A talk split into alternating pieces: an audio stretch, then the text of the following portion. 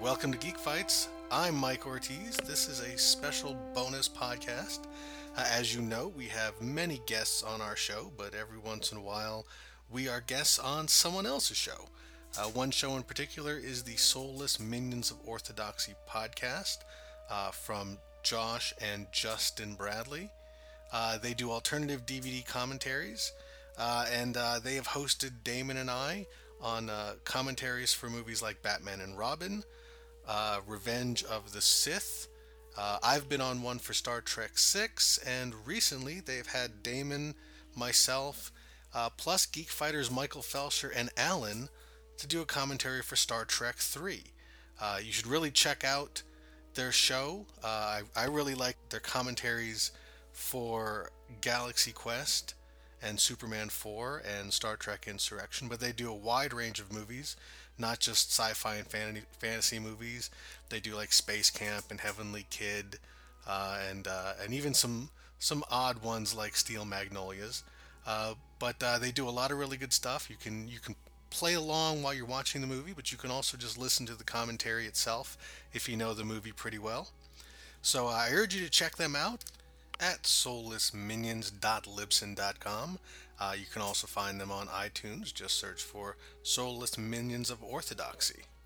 And Josh uh, has been gracious enough to allow us to use uh, some of their commentaries in our feed. So uh, please uh, pay them back by checking out some of the ones that we're not on.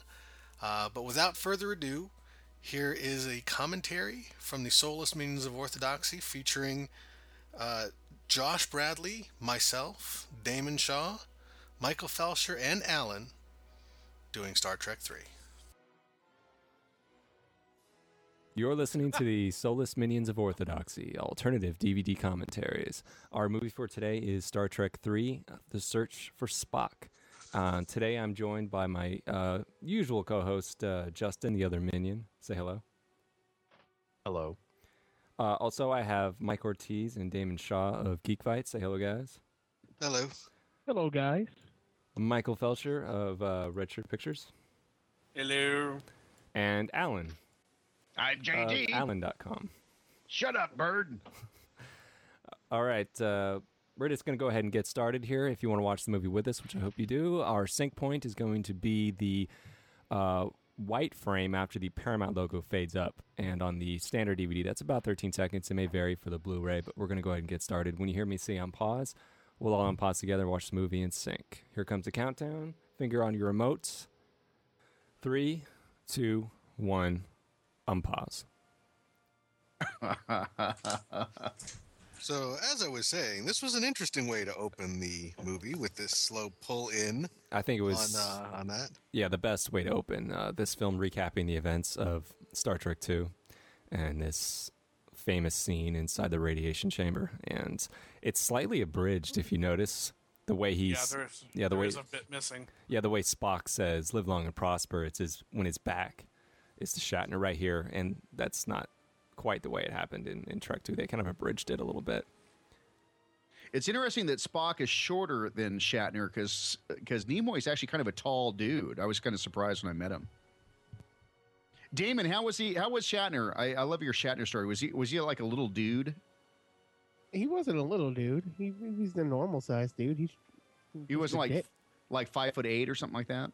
Uh, I, I I think he's shorter than me. I can't remember. I just remember being pissed about him not shaking my hand. So Yeah, but you're how, how tall are you, Damon? I, I ran across. I, I walked across by you. Are you six zero or six one or something? no, I'm uh, 5'10", 5'11". Oh, I'm five eleven. Maybe you just looked. Maybe I was so starstruck by your uh, by your by your Trek trivia from Trekcast. You just see, seem bigger. I wonder if this. no- uh, this You'll uh, notice there's no shots of Kirstie Alley from Star Trek 2. yeah. Yeah, that's Oh, good bullshit. Of course point. not. Yeah, I hadn't really thought about it, but uh, I wonder if this was written into the script the way the uh, it starts off as a smaller viewpoint and then slowly expands and then washes back. No, into that was color. that was probably an editorial choice down the You think line. so? Yeah. I- Yeah.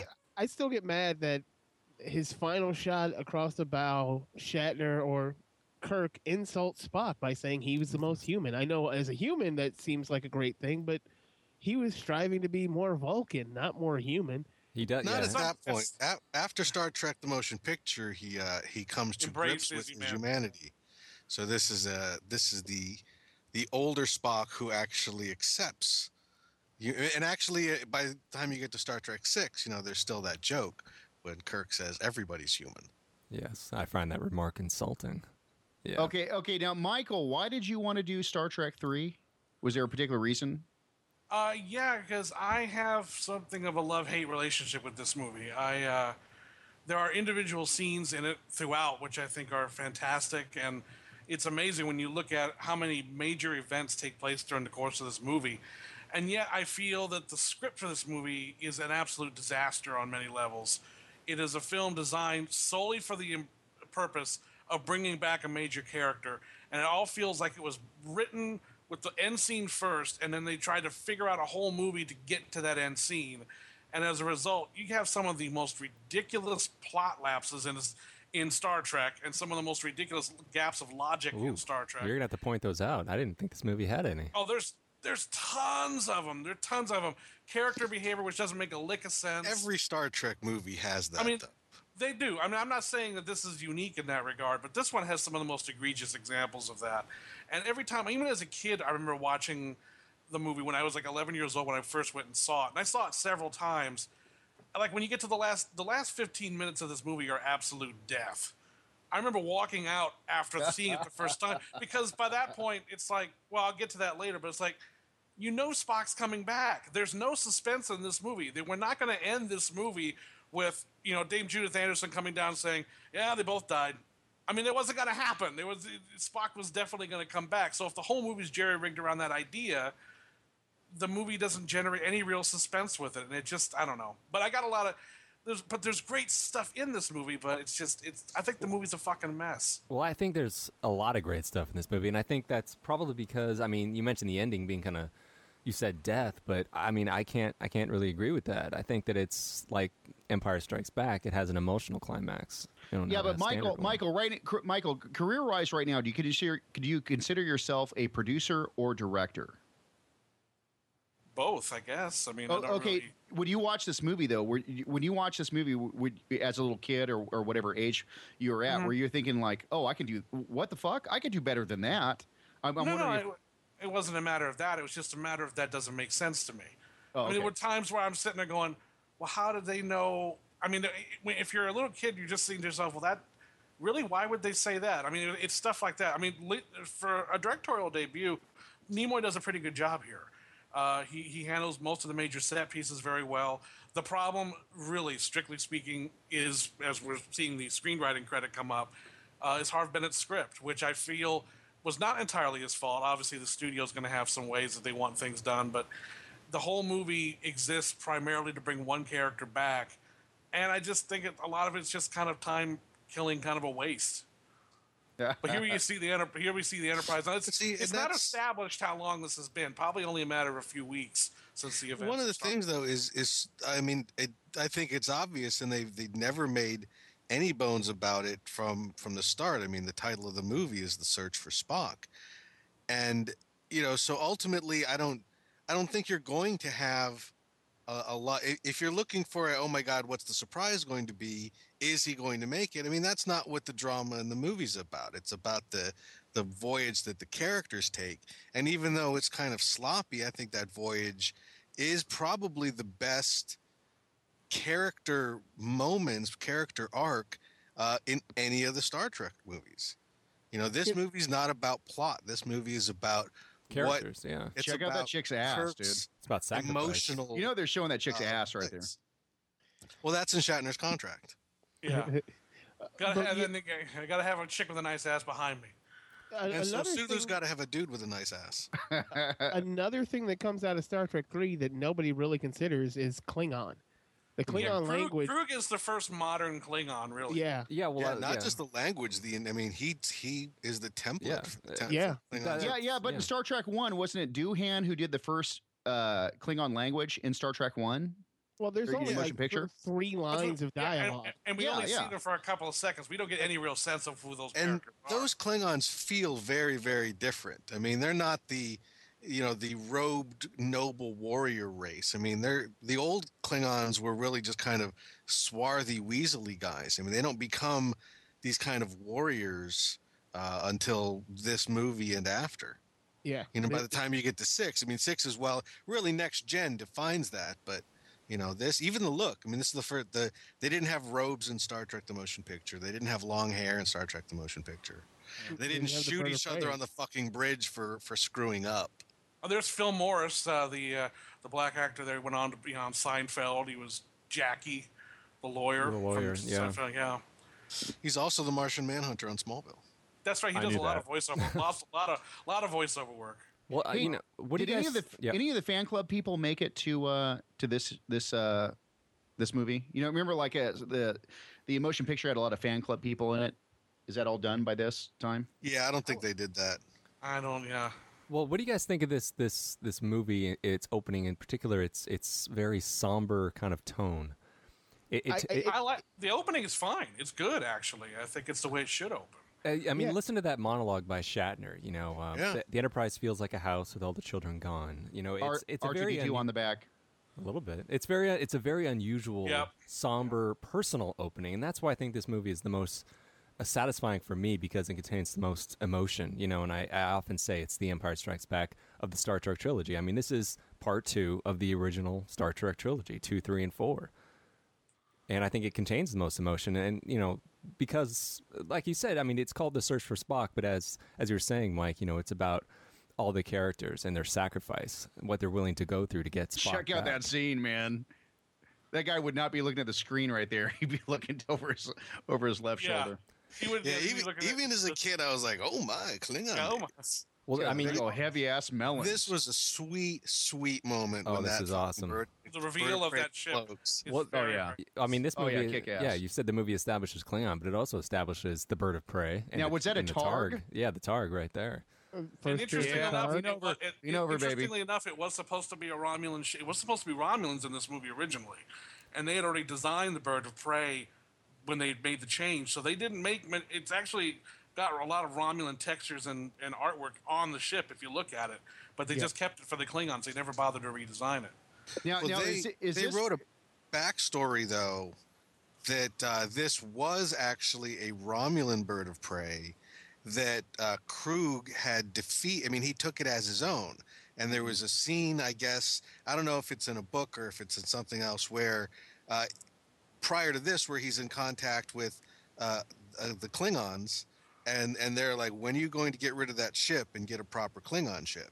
So Right. they did have a backstory at one point, but then they dump it, and this is just a Klingon ship now. I mean, and there are lots of Klingon ships. I've kind of I've heard that too. I remember reading or hearing that somewhere. But to look at this ship, eh, I'm glad they changed it because it. eh, Granted, we only saw a Romulan ship back in the old series, but it had a distinctive look. The the little kind of circle-ish almost with the little wings, and this doesn't look anything like that. This really does feel like a, a continuation of the uh, what, what did they call the this the class of Klingon ship that we saw in the original series? The yeah. That- well, there's K9 or the, the something. D7. D seven. The D7 was Yeah. on the TV show, and the Katinga was in the movie. Oh, That's The- right. The that chick other had some thing D's? i- is the uh, the set for the bridge here. Uh, Changes. It changes a little bit, but this is the same set they use for the entire run of Star Trek from Next Generation on for Klingon bridges. That's Oh it. yeah, That's true. yeah. Oh, it gets awesome. And- and used originally over and this over set- again. I Well- don't remember the movie, but this set was ori- that set was originally designed for some other science fiction movie that didn't end Yeah. up getting made, and they just used it for this. Paramount Oh, just I kind of heard said, that. "Here, Well, we've got this." Here's something else that gets established: the starbase. I love we've this. seen- This, This thing is spectacular. huge. I mean, think of the That thing is manpower it would take. unbelievably huge. It would think of yeah. It, it would affect the tides. I mean, it's gigantic. It- it's it's almost unfathomably big. Yeah. You know, it's I almost mean, unrealistic. It gets like it's, it's, yeah, it's almost ridiculous. like the Klingon bridge. It gets reused. I mean, you see it in TNG and Oh yeah, but I, I whatnot. just love it. I mean, it's one of those ideas that that you know science fiction kicks around a lot, but to get it to see it actually uh, brought to life on screen and and be that amazing and impressive was uh, sweet. and I think these effects for what what year was this? 1984. Oh yeah, Mm-hmm. These effects still hold up in my mind. No, they're very good. They're very. I mean, it's the stuff on the planet in the practical sense that really have aged pretty badly. Well, I know But a the lot of people have ILM the- stuff is still great. I mean, Oh it's yeah, not- yeah. I mean, these are all models and, and composites, but I think they look beautiful. And the Enterprise is And there's this asshole pushing his ship beautiful. right in front of the Enterprise like a dare. Like, go in front of the Enterprise when they come back in. I dare you. That would have been funny if they just like shot it and blew it up. yeah, just for no. no, we are gonna. We are about The to get a cameo. Excelsior. Here. yeah. There's a cameo coming Dude. up here. Dude, this spaceship is that station is bigger than the Death Star. Yeah. And we're gonna. We're about to see a cameo from an old uh, series regular. Oh, that's awesome! Look at that. Mm-hmm. Y- Yeoman Rand is gonna look disapprovingly at the uh, battle damage as it goes by her window. Well, and I the- love yeah, I love her disapproving nod, but She's this just is like, you know, again. Wait, wa- wasn't Rand on the motion picture or in the motion picture? Yeah. Yeah, Yeah, she, she was. was. She Yeah, was she in the was. transporter transporter room. room. Yeah, Yeah. uh, this is a kind of a, a nice callback. The reoccurring theme of becoming old and being replaced. They're using the Excelsior. Here she is. They're using the Excelsior to uh, They're kind of crusher crusher-ing her out a little bit there, although it's a little bit before Crusher. It looks like red hair. Well, it was 1984. That was the hair from 1984. So what are you gonna do? Well, and she was a blonde. Ain't at the so Y. It was I mean- easier to cover up her red, her gray hair with red hair than trying to cover up the blonde. I mean, look at this lighting. I mean, e- everything about this movie is so somber. I mean, they have this blue, very Oh, that chick's ass doesn't Soft look so lighting. good from the side. cloaking the whole crew. Kind of you flat, know. yeah. And now we're about to get into the scene where we realize McCoy's got issues. Why- You know, I never really noticed until I was watching this the other day. I was taking notes, m- but uh, when he when he looks at the uh, information here on the screen, it says S one heavy cruiser. Mm-hmm. I, I never really thought of the Enterprise as a heavy cruiser. I mean, later the Klingons are gonna say Federation battle cruiser, you know, and I never Mm. really thought of the Enterprise as a as a battle cruiser, just more of a ship of exploration. But I guess Well, that's what No. the Klingons refer to it as, but they No, the no. Federation. the to it Constitution as a heavy class cruiser. is Yeah. a heavy cruiser. It's a yeah, heavy it's cruiser. Yeah, It goes heavy back cruiser, to the not a original battle series. cruiser. But yeah, but That's some nice armor. well, was yeah, that the that- last time we saw those kind of helmets on those guys? Because I seem to recall we saw them one other time. I I don't recall They were- seeing these uniforms used again. No, That's full Yeah, I on don't- Buck Rogers. Those Yeah. uniforms actually are from uh, Star Trek: The Motion Picture. They're just painted. That's In Star not- Trek: The Motion Picture, they're the beige gray sort of things, and I don't. You see them like in the scene with Ilea, but uh, I think this is just those repainted. So is Shatner wearing a girdle here? When i- is everybody girdling? See, I'm not Well, that just- hip on the behind the scenes. Well, Uh, yeah, it- it's funny looking at us now. I mean, God, what Shatner was in his 50s when he did this, but this was 25 years ago. Yeah, that's that's pretty I amazing. love this hearing Spock's voice. That was not. Yeah. Yeah, it was a very good touch. In the, in the shadows, yeah, you wonder who I it mean, the, could mo- be. the movie starts off strong. It goes, for me, it starts going wrong in about 10, 15 minutes. But it's you it's- mean yeah, this, Robin Curtis? no, no, it has to do with Admiral Disco, but I'll explain him when he shows up. I think it's pretty strong until the Enterprise gets to Genesis, and that's where it starts to to have Oh, problems. Yeah, it really does kind of happen. But this is a great. It's a great moment because I love the fact Kirk's like, is he just completely? He has no fucking idea what's wrong with him. but look at the acting on his face. I mean, And- Forrest yeah, Kelly we- is really selling the fact that he is completely gone. Oh, he's Yeah, off the crazy scale. That's McCoy. great. This is this goes back to City on the Edge of Forever crazy. Oh yeah, Oh yeah, I mean, you know, just a little less pissed. and yeah, just- but you know, you yeah. buy it though. Another- I mean, Oh, you yeah. Oh, you definitely. believe it all the way. Remember. uh, remember, yeah, And there's like this great shot of them just kind of him holding him here, this long shot, just for a second. It's really touching because it's like he's Mm-hmm. Dude, like, what the fuck what do I the do now? What There's a the lot of great fuck? silences in this movie too. Mm-hmm. No. Yeah, that's a great shot. glitter Vulcan symbol on the wall there.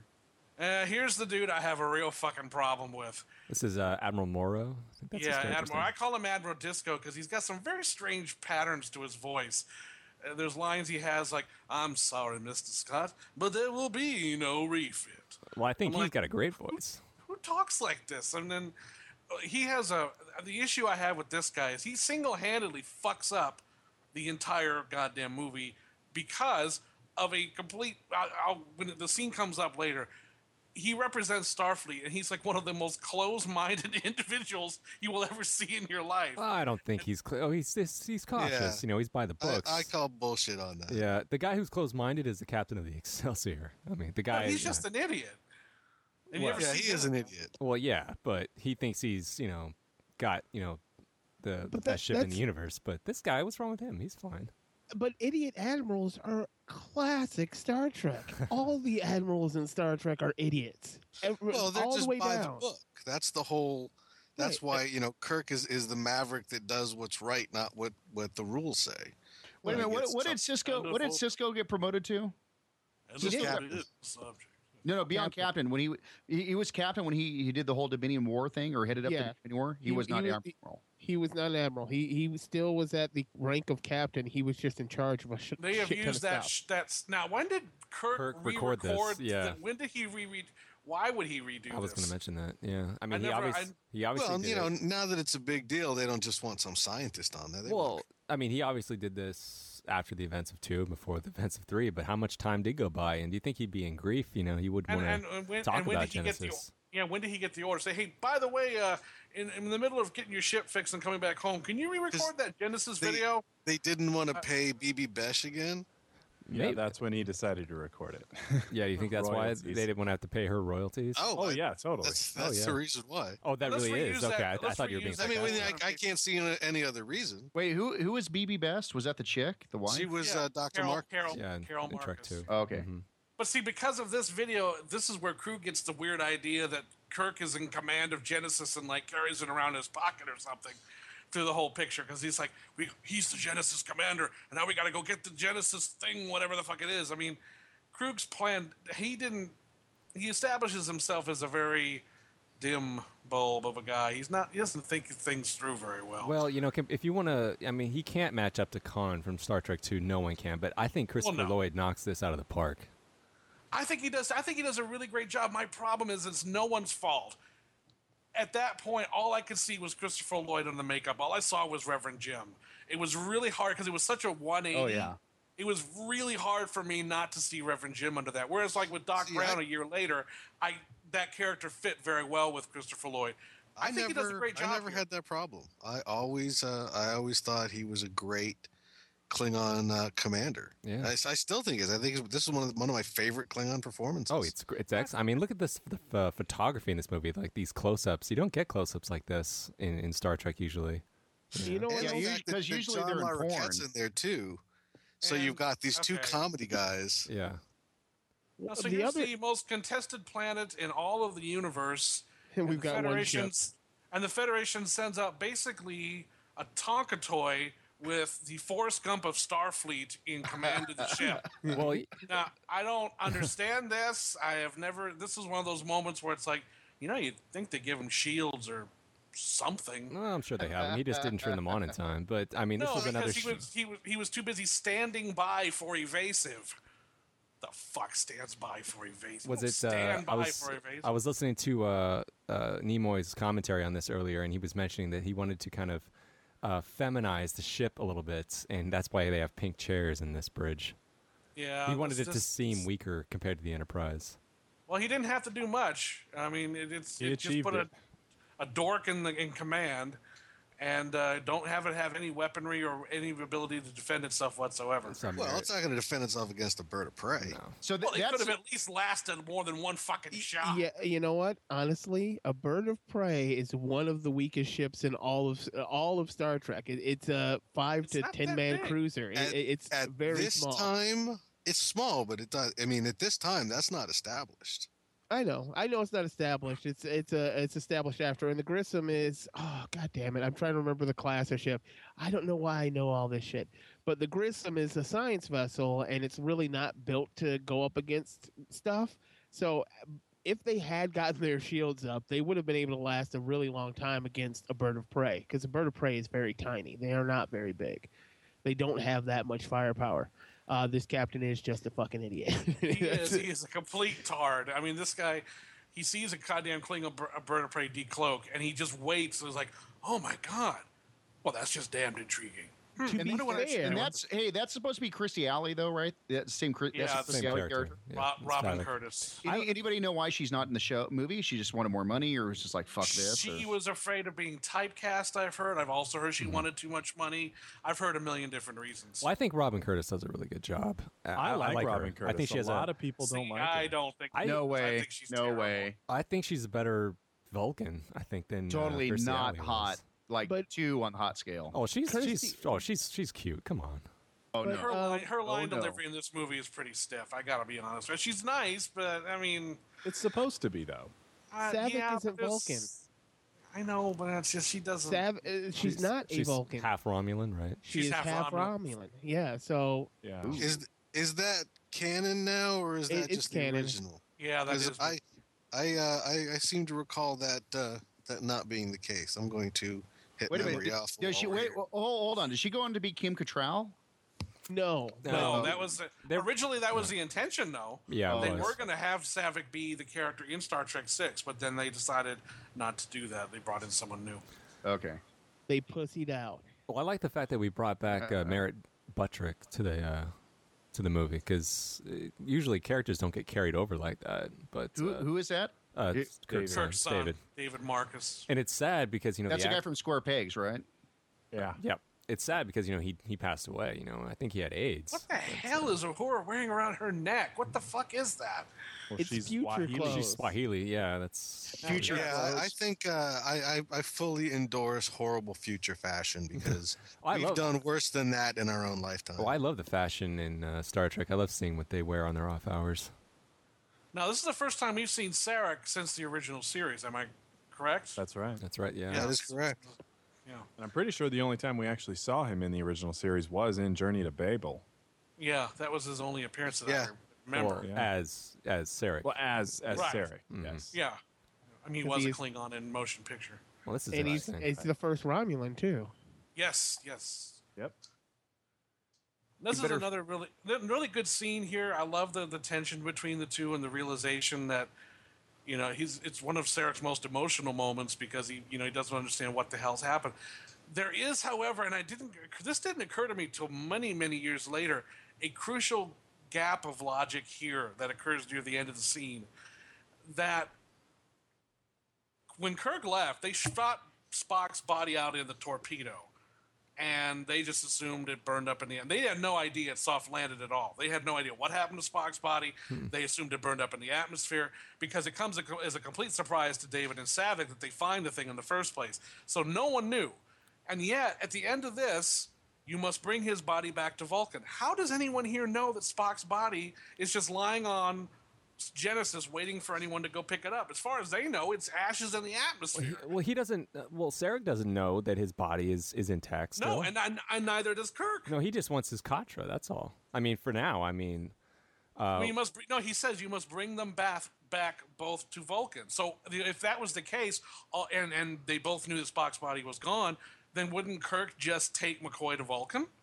I well they Wouldn't need to That's go really to Gen- all he needs to do. well that's all they try to do. I mean, Well, no, but they go to Gen. Why would they go to Genesis? They Yeah. would have absolutely no need to go to Genesis because they don't know Spock's body's even there. It comes Right. as a complete surprise to them. So that everyone al- is suddenly all on board this idea of going to Genesis to go get Spock's body, and no one has ever discussed with anybody. Wait, did we know his body's there? Why are we going there again? I mean, it's it's a big, big like what the fuck did anyone Actually, Even- though, when they come across the uh, the metal cylinder, they're not surprised. They kind of go, sort of immediately go, "Oh, it must be Spock's thing." They're Yeah, but- surprised but to what's find more- there's nobody in there. I, I- What's, what's yeah. more disturbing than that is how many gay uh, Vulcans are pulling this sh- type of shit in this scene right here all over Frisco. like, hey, dude, pull your pants down. Well, I uh, Wait, you like I thought that? you had to mind meld with my forehead. Yeah. Well, before we I mean, Traveler. about you know the the refusion, I don't think that's a plot hole, but this scene right here, um, the way it's how intimate it is with these close ups and how it Yeah, it's reenacts the most fucking- painful moment. Vulcan, you know, from Vulcan Star Trek intimate 2. in Frisco. I think it works. I mean, and you see that tear glistening in, in Shatner's eye, and you know he's no, this scene is great. This almost is, uh, muted. See his And there's fucking a- balls reflecting in his fucking eye there. And there's just just that little sigh from Mark Lenard, like, oh, It's not it's there. not, it's not there. I thought it, you know. And he's just like, uh, he's almost embarrassed that he got so worked up over it. But he's, it's no, it's uh, individually. I mean, and again, these are great individual moments, the great character stuff. They get the character stuff in this movie dead on. That's the problem I have with it. Is it's so good with those, but the broad strokes of the movie are just a complete failure to me. And I just wish that they had really kind of looked at this from, well, okay, if it's about us getting Spock back, do we have to save getting him back to the end of the picture? Can't we bring him back midway through and then have another problem erupt which threatens his life and everybody else's? The whole thing just I don't know. Well, Oh, I think that would be. Here, uh, hold on. I I have a question See, for I Mike. don't, I Michael. don't, I, I don't think that I, I think moving that to the beginning wouldn't wouldn't really be an improvement. Well, there would be Because no. then, there would be then no you just have the emotional. whole half hook. of the movie. well, where not to you're, "What the are we begin, doing not now?" to the not to the beginning of the movie. I Well, didn't No, see even that. even like halfway through. I mean, that's the point of this movie is the search for Spock, and you find him halfway through, and the rest of the movie is well, we just have to kill time because we can't be forty five minutes.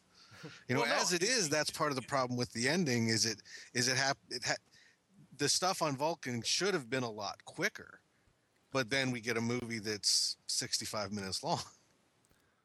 Uh, here we get uh, the the videotape most from detailed flight Star Trek recorder Two. visual. and uh, it's on videotape in the Mhm. 23rd Yes. century. And he's wearing the Yes. Davros glove.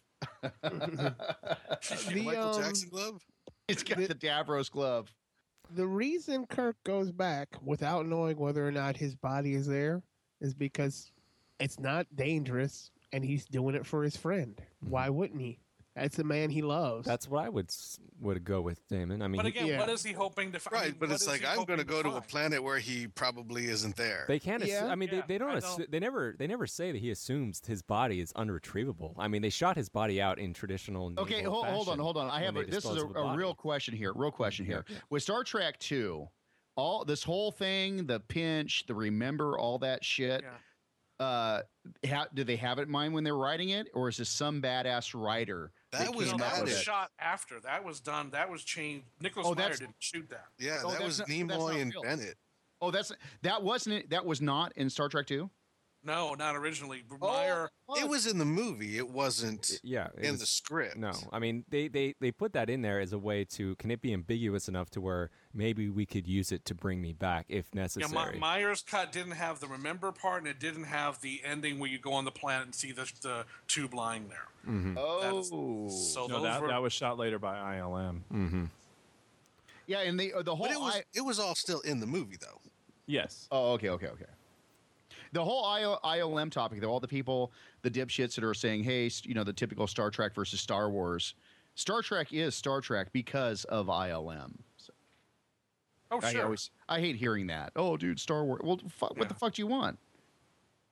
Yeah, ILM is so much bigger than Lucas. Yeah. They did they did Oh, the yeah. effects for everything. Isn't there like a good 12 years where they they're the only ones who won any Oscars for special effects? Well, they were the only ones out there. I mean, they were literally the only ones that could do this stuff. Uh, to do The- this the stuff other at one's- this quality. the other ones started popping up because they couldn't do everything and there were too many movies. Well, yeah, but the- you know that those didn't. That really didn't even start happening until the late, like really late '80s, early '90s. oh yeah.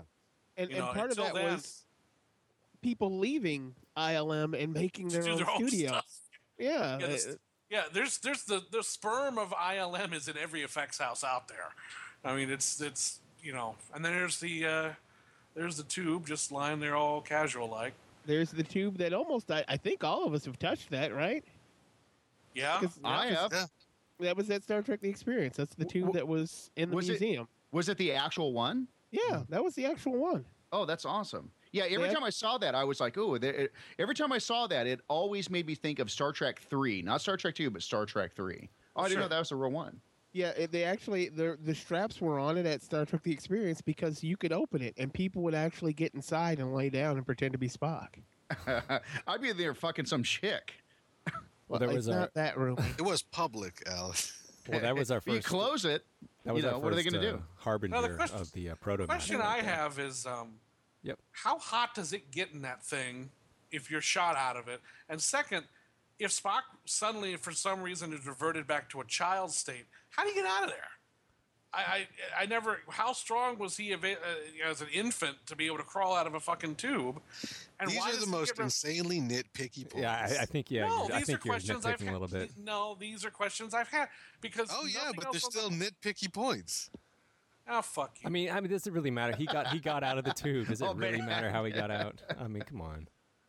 and here's the conversation which basically dooms the whole picture for at least the people involved because this guy the, the Vulcans are a founding member of the Federation. They're the one of the most revered species in the entire galaxy. And this guy says, "I've never understood Vulcan mysticism," and he shuts the whole shit down. Based solely on the fact that he, because he apparently considers Vulcans to be weird, spooky hippies that he doesn't want to deal with. I, So, I've yeah, never, that's No, that's he a nice doesn't want- stretch from I don't understand mysticism to the they're weird spooky hippies. Well, I don't Well, think it's a, pretty appar- I don't think I mean, it's a stretch why at would all. he say that? No, he he's because he, he, I, first of all, I don't. I the the Vulcans are the most revered in the Federation. Says who? he doesn't want Kirk to risk the Enterprise on They a don't- personal mission. That's what he. And that's what he it, the whole wants. thing's against regulations, and he doesn't understand Vulcan mysticism. A lot of people probably don't. He's the Uh, Rick the Santorum Vulcans are of Starfleet. very. It's not like the He's- Vulcans advertise their beliefs, even going This back guy- to no, time, this guy they has don't know nothing- that. This guy is nothing but a plot device in order to throw up obstacles, so they have to steal the ship and create an action sequence. Well, in what's the wrong with this? second Like, act of the somebody movie. has to stand in front of Kirk. Somebody has But to s- prevent so you, him from but just going. serious. But you think he would be the the Admiral Starfleet if he lets a captain take a ship that's been decommissioned into a quarantined area? That's No, not. but how, there's- that, that's like Colin Powell doing that. I mean, this guy No. is the hey, he's he, he is going to follow orders. No, Now, there- and I, then, of I don't. cour- I and of don't, course, I don't think that- like anything Kirk's wrong. with reaction is, nah, I'm- it's, it's, it's bullshit. It's it. complete bullshit. and that's Kirk. That's what he always does. Well, Kirk said that to uh, to Sarek. He said, you know, I'll I swear it. You know, he, that's that's that's our that's our word right there. and we know. they go into this thinking we're getting court-martialed. well, they know they are. And don't care. They don't care. What yeah. budget Logan's Run alien was that in the elevator? I love this little video game. This is here. awesome. I know. Tribbles. Tribbles. Oh, they're the like they don't tribbles. know. Oh, of course. Uh, a lot of people compare this to the Moss Eisley Cantina. I like to bring Uh, that up. this is this is light this years from is- Moss Eisley. well, yeah, the, the, they like to bring it up. The Moss fact that- Eisley was cool. Well, the fact that the uh, alien who comes out speaks kind of in backwards talk like Yona does. yeah, that's a weird. I mean, it's a whole, the whole. This whole scene is very bizarre. Yeah, and the, Well, the I don't- secu- the Federation security guy is kind of strange at the end too. Yeah. oh, Ray Parker Jr. Yeah, he's weird. He's. it's I don't. I, I can't wait for. Future I can't wait. clothing. I don't know what the deal No, I with her can't wait costume for him to is, sing but- Ghostbusters. No, I've There's my- seen, I've seen waitresses dressed like that before. yeah. Really? Frisco. That Yeah, guy I- I- always I- looks I like do emo like to that me. line. To your Dude. planet, welcome. yeah. Lap dance. I thought this scene worked pretty well. I think it's a good. c- Uh, and the movie needed a, a little comedic relief, and I think it this provided it in spades. I think. no, it's uh, not. It's not terrible. It's just an odd sequence. It's I don't just- think Get not away at from all, me, you no. old queen. I think DeForest Kelly is a funny guy, and he was good at that dry wit, and I think he sells it here. And uh, he would be trying to, you know, charter a ship, and uh, I think the Unfortunately, he premise picks is to be good, but Doof. yeah, So, This guy's just ah, Yoda. I am not. Wh- What doesn't make any sense is why didn't they all just charter a ship? Just uh, they know people who have a ship and not steal the Enterprise. That's one of Yeah. those like, w- well, uh, you're going to a quarantine area, get a ship. you think James T. Kirk is He's going gonna- to go anywhere in anything other than the fucking yeah, he's, Enterprise? yeah, he's not going to hail I a know- cab. Ooh, I- I let agree. me let me rent the Millennium Falcon and go in here. I But know, no, I it'd be- know, I know. it'd be- It No, is wait, wait, fucking wait. They just said he sounds- says he has money. He just said he has money. I thought Yeah. there There's was no money. in the Yeah. tw- There is no money, right? Yeah. So what? You No, where's that see, the coming from? Federation does not use money, but Right. other worlds do. The the Ferengi use money. So did Yeah, the but where, where Klingons. does he have it? Where they've been? Kirk's been pirating all these years and has a pirate chest. I, McCoy does illegal operations on the side. Well, they may not have money in the sense that we think of money, but he may have valuables that are worth, you know, monetary value. You know, Well, something like it's that. not just that. The the Federation will give you stipends if you ask for it. They provide completely. Who are you gonna call? And so if you i- if you need I'm if sorry. you I do Sorry. like I do like the neck pinch coming up. Yeah. Oh, No, it's the that is- perfect captain. That's scene. the that's the scene of this movie, in my opinion. what what's weird is I've always thought that that guy was I the love that same little as light the key. admiral. Yeah, it looks Oh, the you same. thought it was It looks the like same- a younger, younger version of the same dude. Well, the, uh, but the the older guy they had he they just gray up his temples fakely. So I for years I thought this was the same black guy, and yes, I'm a black guy. So I mean, it's you okay, couldn't tell everybody. them apart. No, not at all. They had the same fro except for one had Cactus a little planet. gray. They're on the cactus planet. Snow cactus. Well, you Snow know, I think this. Uh, a lot of people complained about the the Genesis planet, the s- set, obviously looking like a set, but it does. It never bothered me to be honest. I always kind of like Star Trek sets. Um, I think Well, this Mike works. Yeah, brought up I mean- Mike brought up an interesting point today originally, and it was supposed to be Hawaii where they shot all this. Yeah, Parv Bennett really wanted it to be shot on location, but Paramount wouldn't let them. Uh, And then no. this set almost burned down. Yeah, And uh, Bennett on, on the commentary uh, for the DVD says that he was kind of hoping that it would because then they could move the shoot to. Uh, Well, didn't uh, Hawaii. wasn't, wasn't Shatner the one who who uh, saved one the of day? the people. yeah, Yeah. he It was. He had to make T.J. Hooker like in two days. So he I love couldn't- that line. How many His fingers, am I holding? holding up? Yeah, that's It's good. not very damn See, thi- funny. This is a this is a great scene.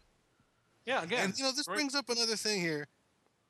All throughout Star Trek, and and certainly classic Trek, they give people shots constantly. Oh yeah, This this show really strongly endorses prescription medicine. which is the Every problem time. we have today. Here we go. This is uh, Sulu with the most badass jacket I've ever seen. Yeah, I was. Just, I just. Hell yeah, I I, like thought I this said guy. that earlier. Look at that. that yeah, thing's but these badass. guys have the stupidest little baseball cap hats. yeah. and They, stuff. this is not a very. No, this guy right here that Sulu gets in the fight with, he got a Vulcan neck pinch from Spock outside in Star Trek: The Motion Picture. I'm hoping for Where- some judo here. Oh yeah. Oh, that's that the is uh, same him. guy, isn't it? Yeah, so this guy should not be in Starfleet anymore because he keeps getting the shit beat out of him no matter where the fuck he goes. one and- punch, bitches. One punch, and JTK takes him down.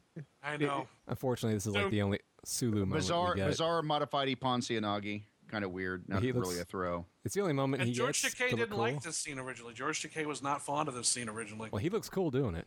oh no, and he's it wasn't until the audience loved it that he went, "Oh, I guess it does work." That's Because he was George. a badass in The this. Kobayashi Maru has set sail. I Sail love to that. the promised land. Yeah, and again, a callback to themes from the to the uh, to the previous movie. You know, we had them dealing with age with the Excelsior, and then we have life and death again with the Kobayashi. oh, Maru. and, and they are about to go into a no-win scenario. Yeah. Oh, and they know it, And it but is- it's worth it, you know, to them. and so. here we have the the dumbass who we never see again. He apparently got the Excelsior four feet out of the space dock, and then they fired his ass. What is Why this? does he have a baton? I don't know. I don't. But what is It's a this- this? right- riding this- crop. What this is this voice? character's name? The voice in the elevator is Leonard Nimoy. Oh, really? He's credited wow. as Frank. Is, he's credited as Frank Force, but that's a pseudonym. It was Leonard Nimoy's voice. Transporter room. Thank you. I thought it was Drake interesting that Force. uh, that Scotty is promoted to captain of engineering. We hadn't heard that sort of uh, Or since. rank before. Yeah, Or s- yeah. And then here we have uh, little douchebag. I wonder Mr. how. Adventure. Mister Adventure. Let's I see. wonder how old uh, Nichelle Nichols is in this. Actually, is in the scene here. Forty, inter, mid forties. Late Uh, forties, I think. Well, she was what? She was 27 when the show started. 28. And so that would have been twenty. Yeah, late forties. Yeah, I would have put her Yeah, late- twenty years later. Yeah, she's. I, I got her autograph uh, a couple years ago, and she still looked. I mean, fairly good for a. Yeah, I mean, Oh. she didn't look like an old lady, you know. Yeah. Well, she still looks You- pretty good. I really mean, and really cool. She's super nice too. See, fortunately, I always wondered why did they ha- why did Uhura have to stay behind? I mean, there's Yes. been Why do they leave Uhura? plenty of instances where like I will set it and run up there. Right. And if anything, she's going to get in a lot of shit because you can't keep that guy locked up in the cabinet forever. What does she do? Blow him to make him quiet? I don't know. Or. or- y- Well, it- she well she meets up with them yeah, on on Vulcan. Vulcan. yeah. She says, so "I'll see you at must the." leave immediately after this. Well, then how does she get to Vulcan? Well, she she's- was able to get a fucking ship and go to somewhere. Well, it's makes not that it hard to get a worse. ship to go to Vulcan. no. Yeah. Uh, Wait, Let's- this is James T. Kirk that just walked into your transporter room. All you have to say is, "Hey, guy, do this. Press this button for us, But so we fuck can off, go." Or fuck off, yeah. I mean, Right. Oh like, uh, yeah, uh, Kirk's the biggest superstar of all time. He's a yeah, at this huge point, superstar. at this point, Kirk is not like a wanted criminal. He just left the uh, the admiral, and the admiral said no, and he said, "All right." I mean, Fuck they you, broke out. They broke out Yeah. Sulu, but how much of that news has traveled around? yeah, well, you know, obviously, it hasn't v- traveled very far at all. Yeah, but it, it, it, not only that, Damon, it's Kirk with the entire original bridge bridge, bridge cruise. Right. Like if they're You'd all be asking together, for it, autographs. it- it's ticker tape parade time type of thing. you Right. know? They are heroes of And the why Federation. is Chekhov dressed like? like that, I don't know. I've never. I mean, all the other ones, I kind of like. I could see f- fashion evolving into that in the future. And he looks Chekhov, like a gay. Ro- He looks Well, like a gay Robin Hood. he is a Rusky, but uh, I think that I I think uh, Uhura staying behind. I always kind of thought of, well, she says, "I'll meet you at the rendezvous." I always thought that she is going to Vulcan to let them know that they're coming. They're getting Spock, and they're coming.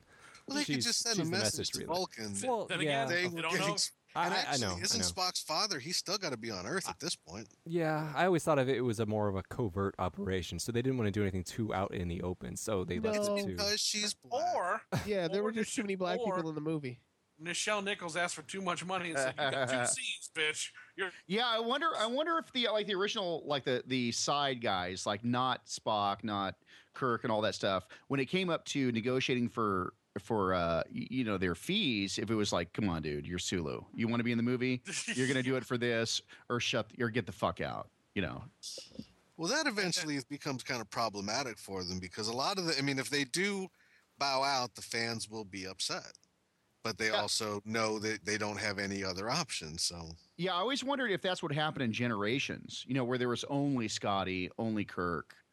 Uh, Well, Nimoy Scotty- was Nimoy there's was in Scotty- Generations, right? No, but uh, uh, what's his name is in there? Um, Chekhov. yeah.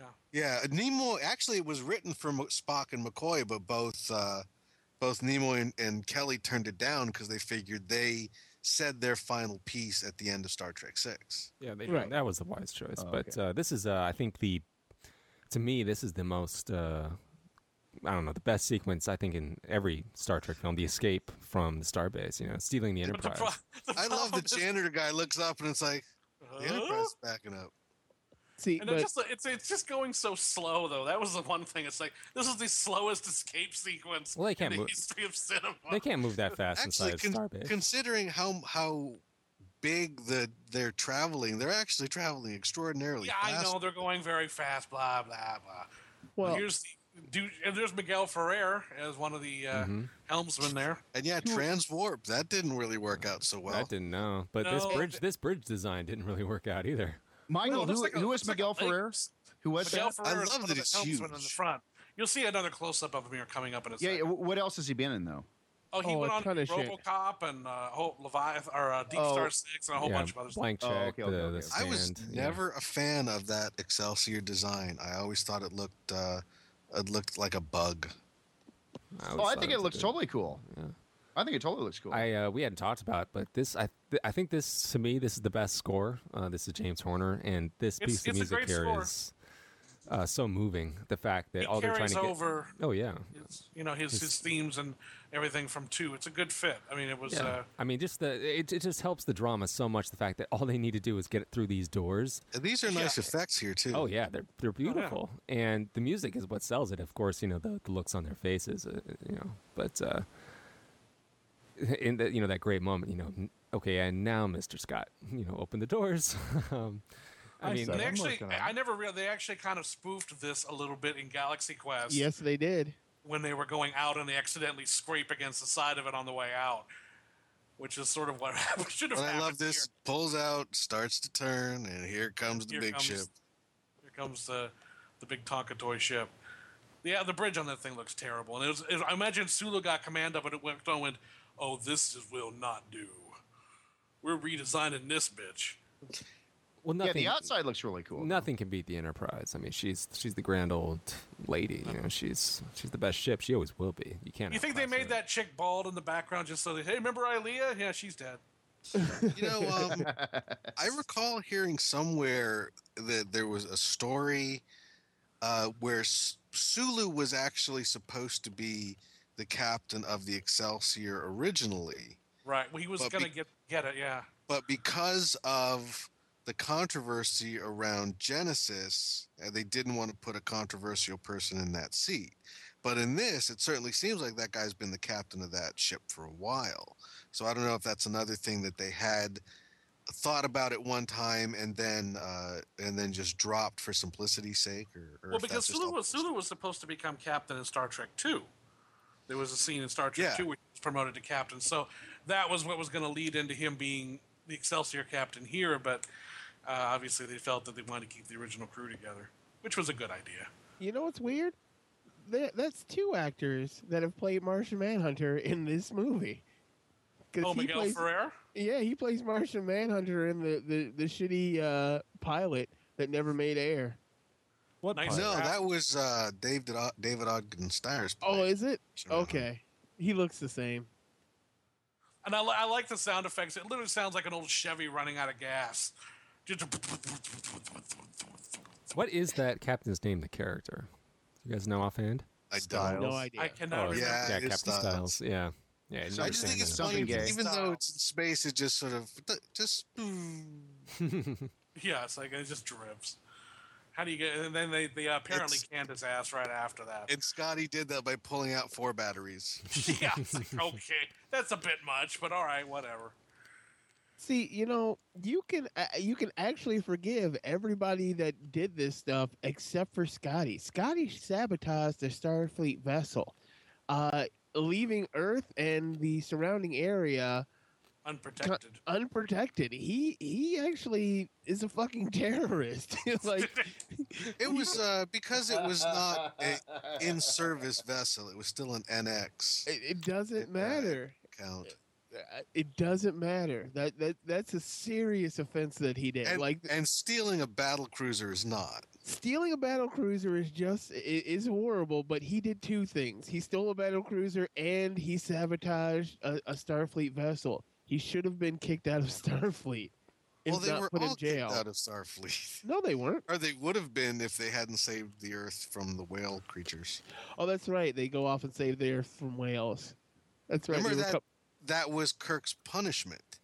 Everybody else got absolved, and Kirk took the full punishment. And the punishment was becoming being demoted to captain. yep and this is what the second spock third spock in this movie because we hear baby spock for half a second at the beginning and where was the second spot? spock the first spock is spock Well, there's gonna be First a, there's Spock gonna is be the a flashback spot. Right. There's going to be Right. a teenage. Uh, there's going to be a That's- teenage that's- Spock, and then then we're going to transition to the adult Spock after that. right There's a lot of Spock. And most of the and the problem is for me anyway, and I I, I just remember this, especially when we come towards the later part of the movie. Spock just lies around. He's pretty much just unconscious for the last half of the picture, and it's like, oh, well, that's exciting. I mean, there's nothing to do. He's just a, a Hulk, you know. So what's wrong with Spock? Oh, shit, I don't- He has no katra. He has no soul. If You you, know have no katra, you just lay around. you yeah, know what I- well, this kid's doing okay. I kind mean- of w- wish um, they would talk about Spock a because what did Genesis Keiko. actually do to him? Because he got reconstituted after he died. He got Yeah, I mean- resurrected. He got pulled, you know.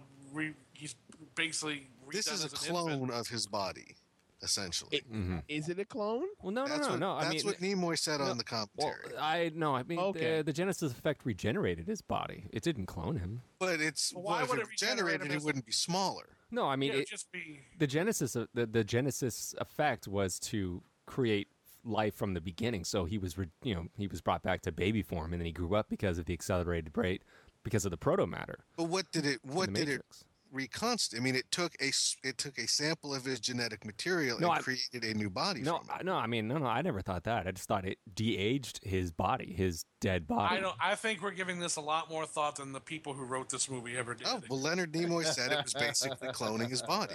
Well, but- I, okay. I mean, So, I, I but believe you. there That's are- what he said, but I never. and here we thought go. The, about that. oh my God! Let's stare at this computer screen for a little while longer, don't we? Yeah, we could be getting the fuck out of here right about now, or putting the shields up. But no, But not gonna remember- do that. He doesn't know what it is. This is the first appearance of a Klingon bird of prey. Okay, well, So- even if he didn't know what it was, wouldn't He you at should have least put up the ins- shield. Well, you Yeah, he should've should have done put the that. fucking shields up. And the Grissom dies like a bitch. Look at those El Camino Klingons. I'll remind you that in Star Trek Two, the whole thing happens because the greatest captain in the universe didn't raise his shields when the Reliant was heading towards him. Even a though good it point. was a Federation ship and they hadn't made any threatening gestures, If you And see a weird- regulations say that I know any- what any regulations. ship Don't quote and regulations they to li- me. They lied about the reactor overload. It was clearly even Savick, a cadet, knew better. Yeah, So Kirk, if you're gonna Kirk diss admitted this that. captain, Yeah. you got to diss Kirk too. yeah well, okay, so but but then a, a captain in a hotly the most hotly contested planet in the entire universe suddenly sees oh, a ship non-combat captain on a non-combat vessel. decloaking behind him in a threatening gesture, heading it straight for him. His first instinct is to go, Uh, I don't He's, know. he's not a very good captain. I mean, that that's the end of and the he's story. and you know That's what? it. And as a result, he and his whole crew are fucking dead. well, that's it. I mean, that's it. He's just Exactly. not a good captain. I mean, there's good captains and there's not good captains. Well, he's a and fine Remember the captain. guy he's who- just who- the captain of who, a uh, was science the captain vessel. of the yeah. Enterprise B. He's. I mean, he's not. Oh yeah, ca- ca- Captain Harriman. I mean, oh he- yeah, he's Tu- not. uh, Tuesday. he's not. Uh, yeah, he's not uh, a battle hardened captain. You know. Yeah, like Justin just said, he's he's a s- captain of a He's a science moron. vessel. You know, he's Hi, we're gonna stand by for evasive Jenny. I mean, come on, wait, no, fuck. he's not a moron. He's Doctor Crusher. When Doctor Crusher had was captain of what was the name of her ship? uh, The uh, Essex. Was it no, the no, Essex? no. it was the um, Uh, Pasteur. Pasteur. Yeah, Yeah. the Pasteur is uh, wa- just uh, just a fucking. Yeah, that's an doctor. on the nose name for a medical vessel. Very on the nose. Well, that's fitting though. Savick is just not hot here.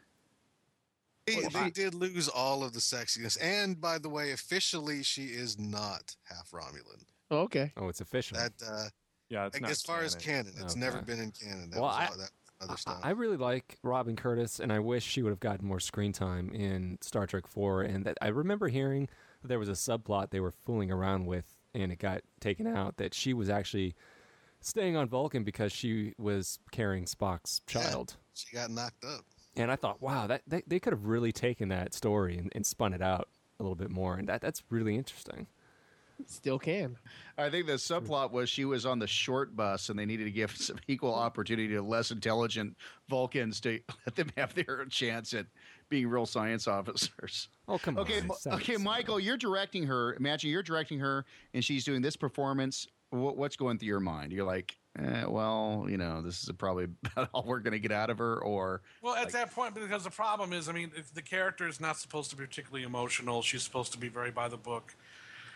At the same time, Kirstie Alley was able to bring something else to the role. Maybe it's something just intrinsic in the actress or the actor who plays a role like that. Uh, I just don't think Robin Curtis had anything else going on. I think she pretty much just read the lines, did them, and that was all there was to it. I'm not. It's, there's just for me comparing the two Savics, it's not even close.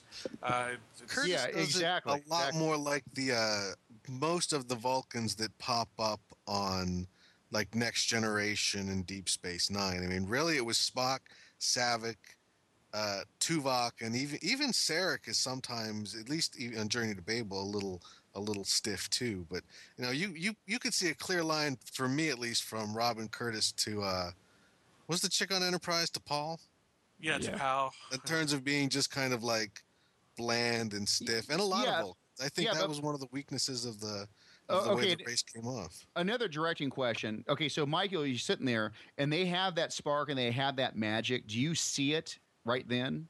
Oh, Or is- you would a- you would absolutely see it if not right there in the performance on set. You would see it in the dailies. You would see it in a number of places.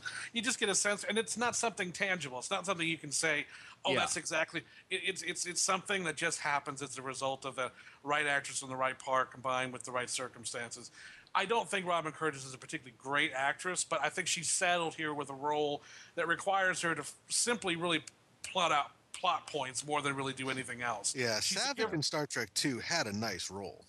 you know she's here to pretty much give information that we can't discern for ourselves like in this scene here is a perfect example she says oh you know just in case you don't really understand what's going on spock's aging with the planet and the planet's spock and spock is the planet and blah blah blah and what are you going to Yeah. do you know and She's that's- exposition exposi- exposition lass in this one. yeah I she's- wonder if that that's- has anything to do with Kirstie Alley's decision not to do it. I mean, if you read this part and you were her, it's like I went from being like the up and coming hot Starfleet officer to the one who explains all your scientific bullshit. I seem to recall Yeah, that yeah. she turned it down before this movie even really got very far. It was like they, they, she was out of the picture long before then, because like during that two years or something, she had gone to some other gigs and was off doing other stuff.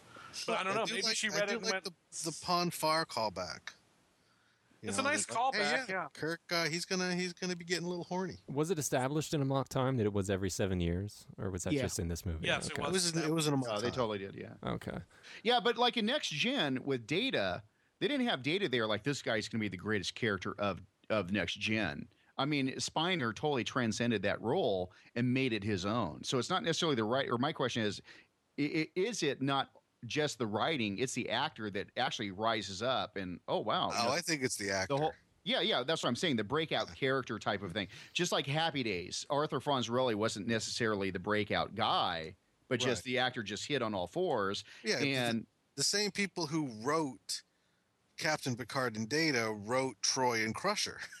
And it's like, yeah, they- I don't think it's because they wrote the characters worse. I think the characters were maybe poor, not as well conceived. But I think if you if you look, a lot of the actors, like you, you look at the characters in the first couple of episodes, and and they're very different characters and they're behaving very differently. I think it takes the writers a while to learn the nuances that the the actors are bringing to it and to start writing to those those performances and, and letting it grow organically and that's what Ye- i think really works in, in in these shows yeah, but okay, say say Kim Cattrall was in this role right here, she would have that spark and start transcending this just Much kind of this Much kind of like uh, you know, I I let's don't. come. I, I don't know. I mean, I think I think you guys are maybe giving Robin Curtis uh, uh, too much flack. I mean, yeah, she's Miss Exposition, but I think she's a, a quality actress. I mean, look at her in um, in Gambit in TNG. She she can act and she can play with emotion. She was a Romulan, you know.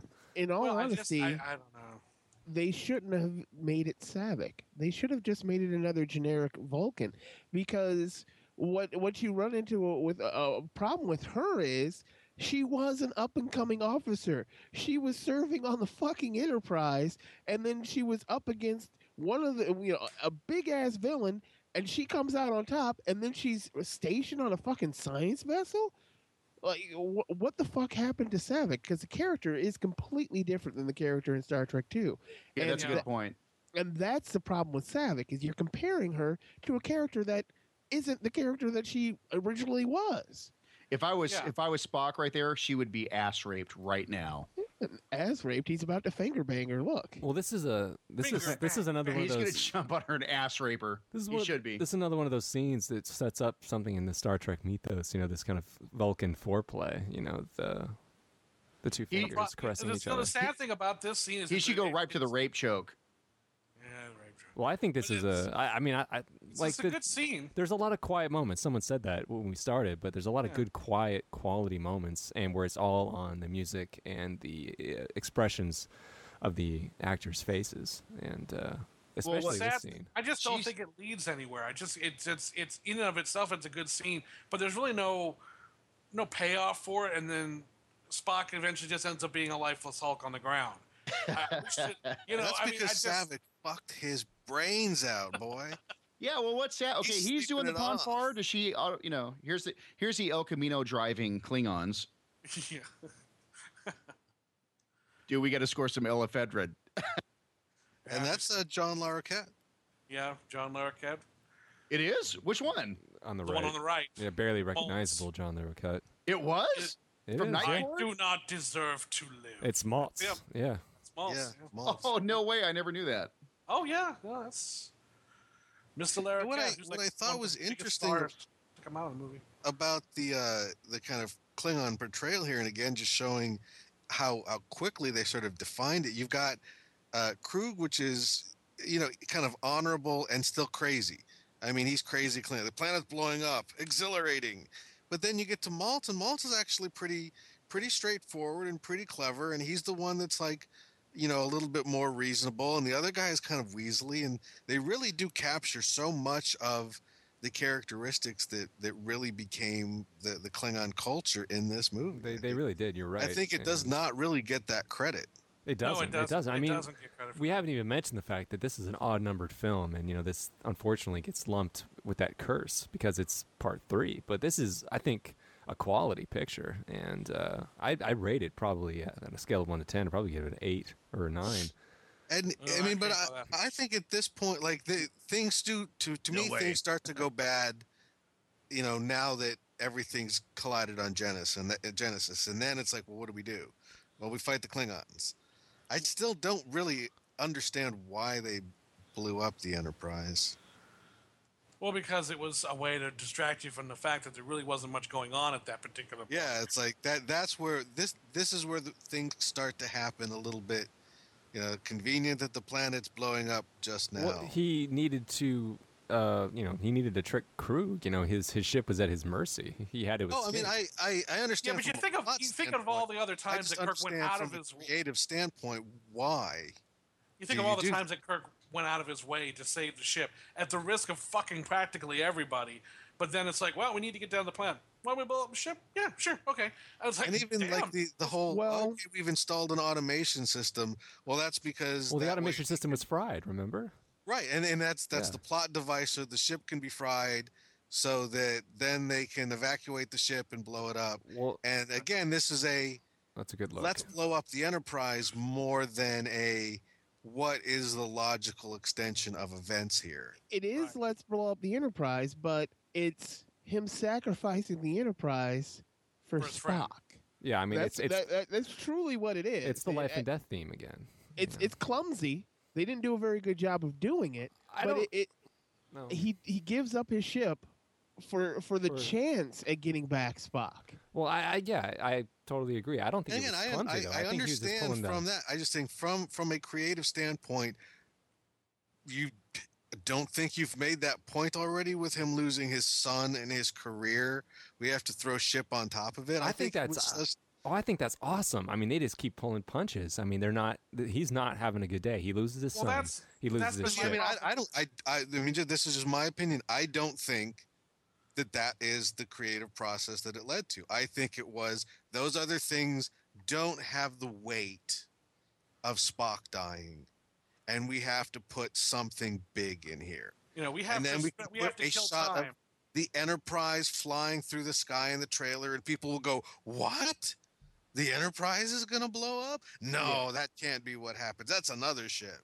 I mean, that to me was was one of the things that sort of contrived in this movie. Maybe I could be, maybe I'm wrong, but to me, I even I was like, "What? What's the point of that?" So they're just gonna. I mean, we know they're gonna have to just get another ship. right. You know, at this point, it becomes the you've already killed off like your your mate. Your s- really to me the main character. I always liked Spock more than Kirk. You know, you're not going to top that blowing up the ship. Well, hell, we just resurrected a dead Vulcan. You think they're not going to get ship back? You Mm-hmm. I know, mean, it it- just it seems ki- it seems kind of for shock just- value more than plot value. I well, I, I think it's I think it is credible as shock value, but I always thought it, it, it added to the story, not detracted. But Well, it just it, the, my problem, and I, I might point out, on, I hit on some of these things really well because it's just a matter of once they get to Genesis, now it's a matter of okay, we are here at Genesis. How do we get Spock back to Vulcan, and how do we fill up a half an hour, forty-five minutes, and how do we get some major events in there to kind of distract people from the fact that there's really not much forward thrust to this narrative. And so they kind of pace these things out. Kirk's son dies. Then the Enterprise blows up. Then the, the planet blows up. So it's just, like I said, it's just arbitrary and it's not strung together particularly well. The second half of this movie really does fall apart in comparison to the first half. I was always a little disappointed by this space battle too. well, I think it's the great space battle as short as it is. Really? But It I just- There's, that- there see, is that's no my problem. battle. well, I love it. Uh, Is it's it's just him- we shoot them, they shoot us, and then the fight's over. him screaming right there. I mean, it's awesome. But uh, I think this is the first mention of where he, where uh, Kirk says, you know, um, uh, or Bone says, "May all your guesses be right." You know, when he says they have to decloak before they can fire. Yeah. You know, I think that's is, is is that what sets up that the fact that they Klingons cannot shoot while cloaked. I mean, is, is that where it comes from? Well, this is the first time Klingons have ever been cloaked, so It's true. But the Romulans couldn't fire when cloaked either, so And I- right, it was an assumption that they were just making. They that, probably, it's a safe assumption yeah. because they they had sort of established the the Klingon Romulan technology exchange, exchange when they used the wrong ships for the Romulans. I just I do love the fact that the automation system's overloaded. I wasn't expecting to take us into combat, you know. It's like, well, you were expecting everything else. You were expecting to be able to pilot this entire ship with three or I four was- fucking people. I was always wondering why did they put an automation system on this ship? Uh, Who did? Scotty did did. Scotty did, so Yeah, they Scott- could get there. so yeah. Why? So how- no, but he yeah. does that at the beginning. He says at the beginning of the movie. Yeah. So they were taking the taking the ship back in for refit, and he's putting an automation system on there. But what do you need an automation system if you think you're just going to be refit and sent back out? Right. Because you need it to malfunction later in the movie. No, no. Uh, here, here we go. Here we go. Let, let me go with this scenario. The order had come down for the Enterprise to be, uh, you know, sacked, and they didn't know it. but the the order came down to put an automation system in because the Enterprise is a very famous ship and it would go on display where people could go and wa- go inside and look at it and do things like that. So it was going to become a museum ship, and that's why it needed to be automated. So why it does could, it need an automation system? so it could circle the Earth in orbit? See, look at me, look at me go at one in the morning. yeah, well, so much, well, so much for the so much for the museum idea. Yeah, because you know we we don't have things that can do that now Yeah. without an Yeah. automation system. I don't and know, I that's thought the again- whole point of the uh, the bridge thing in uh, the computer override from Star Trek Two was so that ships can tow other ships. Yeah, it is. right So the No, I bet you- automation I- I know- system exists just to malfunction. here. You can hear it. Uh, This is exactly how the automation system thing came into being. All right, so we're going to have them steal the Enterprise. Great. How are they going to get 300 crew members to do that? They're not. We're just going to take the four key members, the cast members. Right. How are they going to do that? Um, automated system, maybe. Okay, sounds good. Thing is, couldn't you have already? At least my impression was always the ship's computer can kind of do the whole thing. So if you have an operating ship's computer and you're not expecting to go into battle, you just like, hey, we need to, we are here, we need to go there, and then we need to beam down, and then we need to come back. So it seems like the ship's computer has always been able to handle something that simple. Yeah. Again, why does the automation system even there? Hey, here's Now what's we're- fucked. Here's what's fucked up though. They're getting ready to kill like one of the people in the, in the Yeah. party there, and they're like, they kill a son, and everybody's like, "Whoo, oh god, thank God it wasn't Spock." You're, Well, we everybody's should- we everybody's should happy really- that Kirk's kid's dead. It's even well, as more we- than before that. we get- it's thank God it's not Spock or Savick, because Savick is actually a character that people do like, uh, and nobody there's no connection to David Marcus. There is absolutely none. You were Oh, told the the last- connection is he's an asshole in, in the second movie, and he's an Right. idiot in this movie. you're told that he's, his he's son. paying for he's that's paying it. for the sins of screwing up the Genesis planet. But I do think we should pay some due respect to this scene that's coming up here. Um, my favorite scene in the picture, probably, and you could probably argue it, but I think it's probably William Shatner's finest moment as James Kirk in the entire series, or at least, at least one of them. It is a, a, a remarkably Mm-hmm. wonderful, emotive moment from the captain that we don't really get to see very often, and it was uh, part of it was accidental. He wasn't really supposed to trip, but they worked it into the to the rehearsals, and they ended up doing it after all. But it is it's a great moment, and it's it's you know Shatner gets a lot of shit for his acting in these pictures and other pictures, but I was, I'll, he he fucking nails it here. He absolutely nails this scene.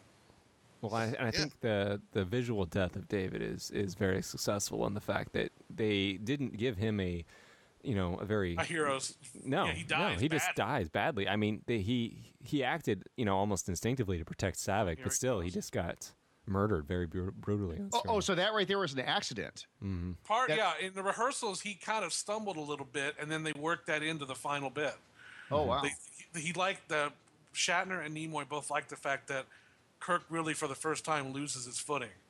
He literally cannot.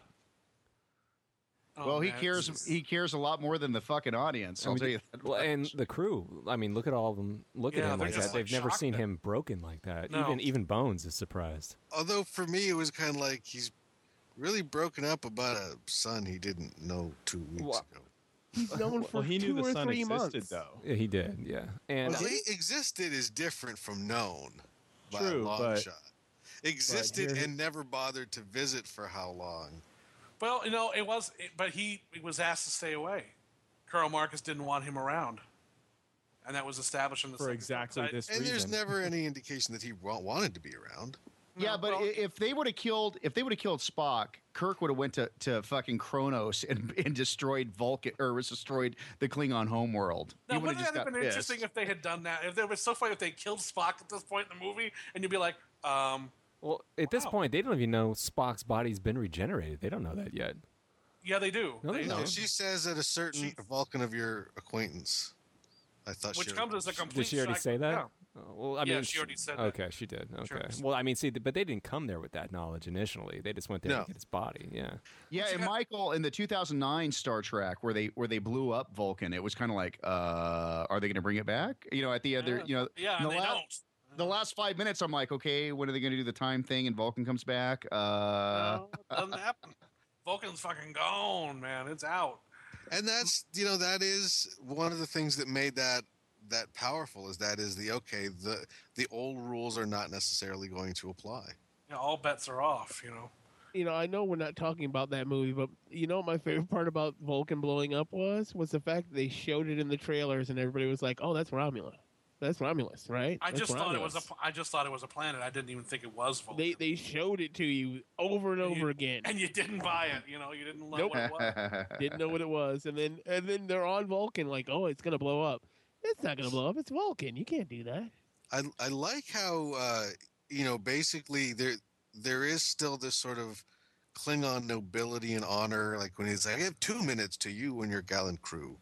yeah, I love that line. Well, here And we it's a get the, call, and it's a little bit of a callback to Khan in Star Trek Two. we get Kapla. You know, he says Yeah. Kapla, and we get here's the callback to let this be your last battlefield. Yeah, which is a really cool reference. Oh, it's awesome. And I got really excited when I went back and watched it because I had forgotten that it was in the original series at all. So when I saw them using this code sequence in an episode, Wait, It's like, so okay, that's where what, it what comes is it? from. I, di- I don't know what that is. So It's an- w- It- the one, you know, the the the destruct sequence two, w- code one, one A, two B. That's all from Let There Be Their Last Battlefield. oh, okay, okay, okay. They established that it has to be the science officer, the chief engineer, and the captain doing it all in a row. And it's it's uh, you know it's again. It's very well done, all this stuff, but I, I'm like Mike. I question the decision to blow up the Enterprise at this point. well, I, well, I think that Kirk knows that's his only card he has left to play. Well, he comes to that conclusion awfully quick. That was the thing. It's like, all right, well, Well, I think it's because we- we're seeing Kirk emotionally affected in a way we've never seen before. I mean, never has he been struck so personally. well And the fact that his Spock son, ju- died. the fact that his, well, yeah, but his son was just murdered. Yeah, down but you on a know, I planet, don't believe and- Kirk blowing up the Enterprise as much as I believe Ca- Picard. When Picard like calls abandoned ship in Next Gen, it's like, oh shit, Yeah. like this is real shit. Like here, it's kind of like, okay, well, there's going to be it's some an kind arbitrary- of trick. Yeah, he's Of going to come course. back. It's not really going to happen. You know, when Picard calls, it's like, oh fuck, oh Yeah. this is this is really screwed up. You know, type of thing. I mean, Kirk does even question it himself when he looks up and says, "What have I done?"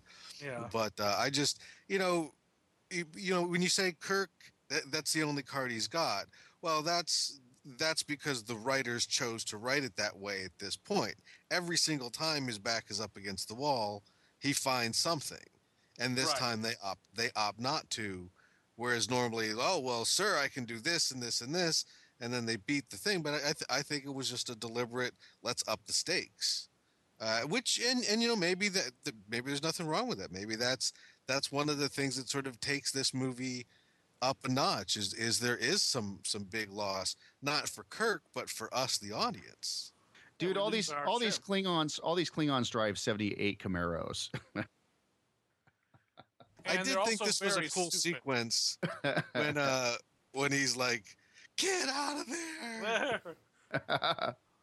it takes him a little while to figure out what the fuck's going on. It's like, uh, he's like, that's the only thing speaking. Uh, oh, Well, good. that's the other thing too that Picard does. He does silent countdown. Remember? Well, he I, does- I- yeah, I always thought of it. Uh, you know, they're not actually speaking English; they're speaking Klingon, so he doesn't understand what's going on. But Krug, being a commander and being more intelligent, knows that it's a countdown, even though. He, Uh, if they're I not speaking saw a English. series of numbers counting down, well, he on a may not screen, read them as numbers. You I wouldn't mean, know their numbers. Yeah. Well, then he's deserved They're every symbols. fucking bit of his death. And So then if we you watch- get on a, a Japanese craft that's uh, exploding and it's counting down, is it is it your fault or the fact that uh, that you don't understand the language? eh, it's your you know this fault. this was Please, kind of weird Don, here because please. the way that the the ship blew up yeah. looks kind of different than what's remaining. Oh, here. okay. Now that's burning up through the atmosphere, but the but the the, torpedo missile, doesn't. Yeah. The torpedo doesn't. well, the That's- planet that's- was. I an- believe the line was the gravitational fields were in flux. It Yeah. could have soft landed. See, when I heard her say that, I heard her say, uh, contrivance, contrivance, contrivance, contrivance, contrivance, contrivance. Oh, yes, contrivance. Oh, how- contrivance in a Star Trek movie? How I- unusual! Yeah, yeah, yeah, yeah. yeah. You, you know what's strange though is when you self-destruct the ship, the ship blows up from the warp core, and uh, the this warp one, core the whole section blows up. it's just the front. It doesn't make any sense. Now here's here's the problem I had. Look at this. They're standing on a fucking cliff, and they're looking for life signs. They're on a cliff overlooking this entire valley, and the Sulu points way off in the distance down below to where the life signs are. You And they don't see cut where from- he pointed. Yeah, He just you- went there was- that away.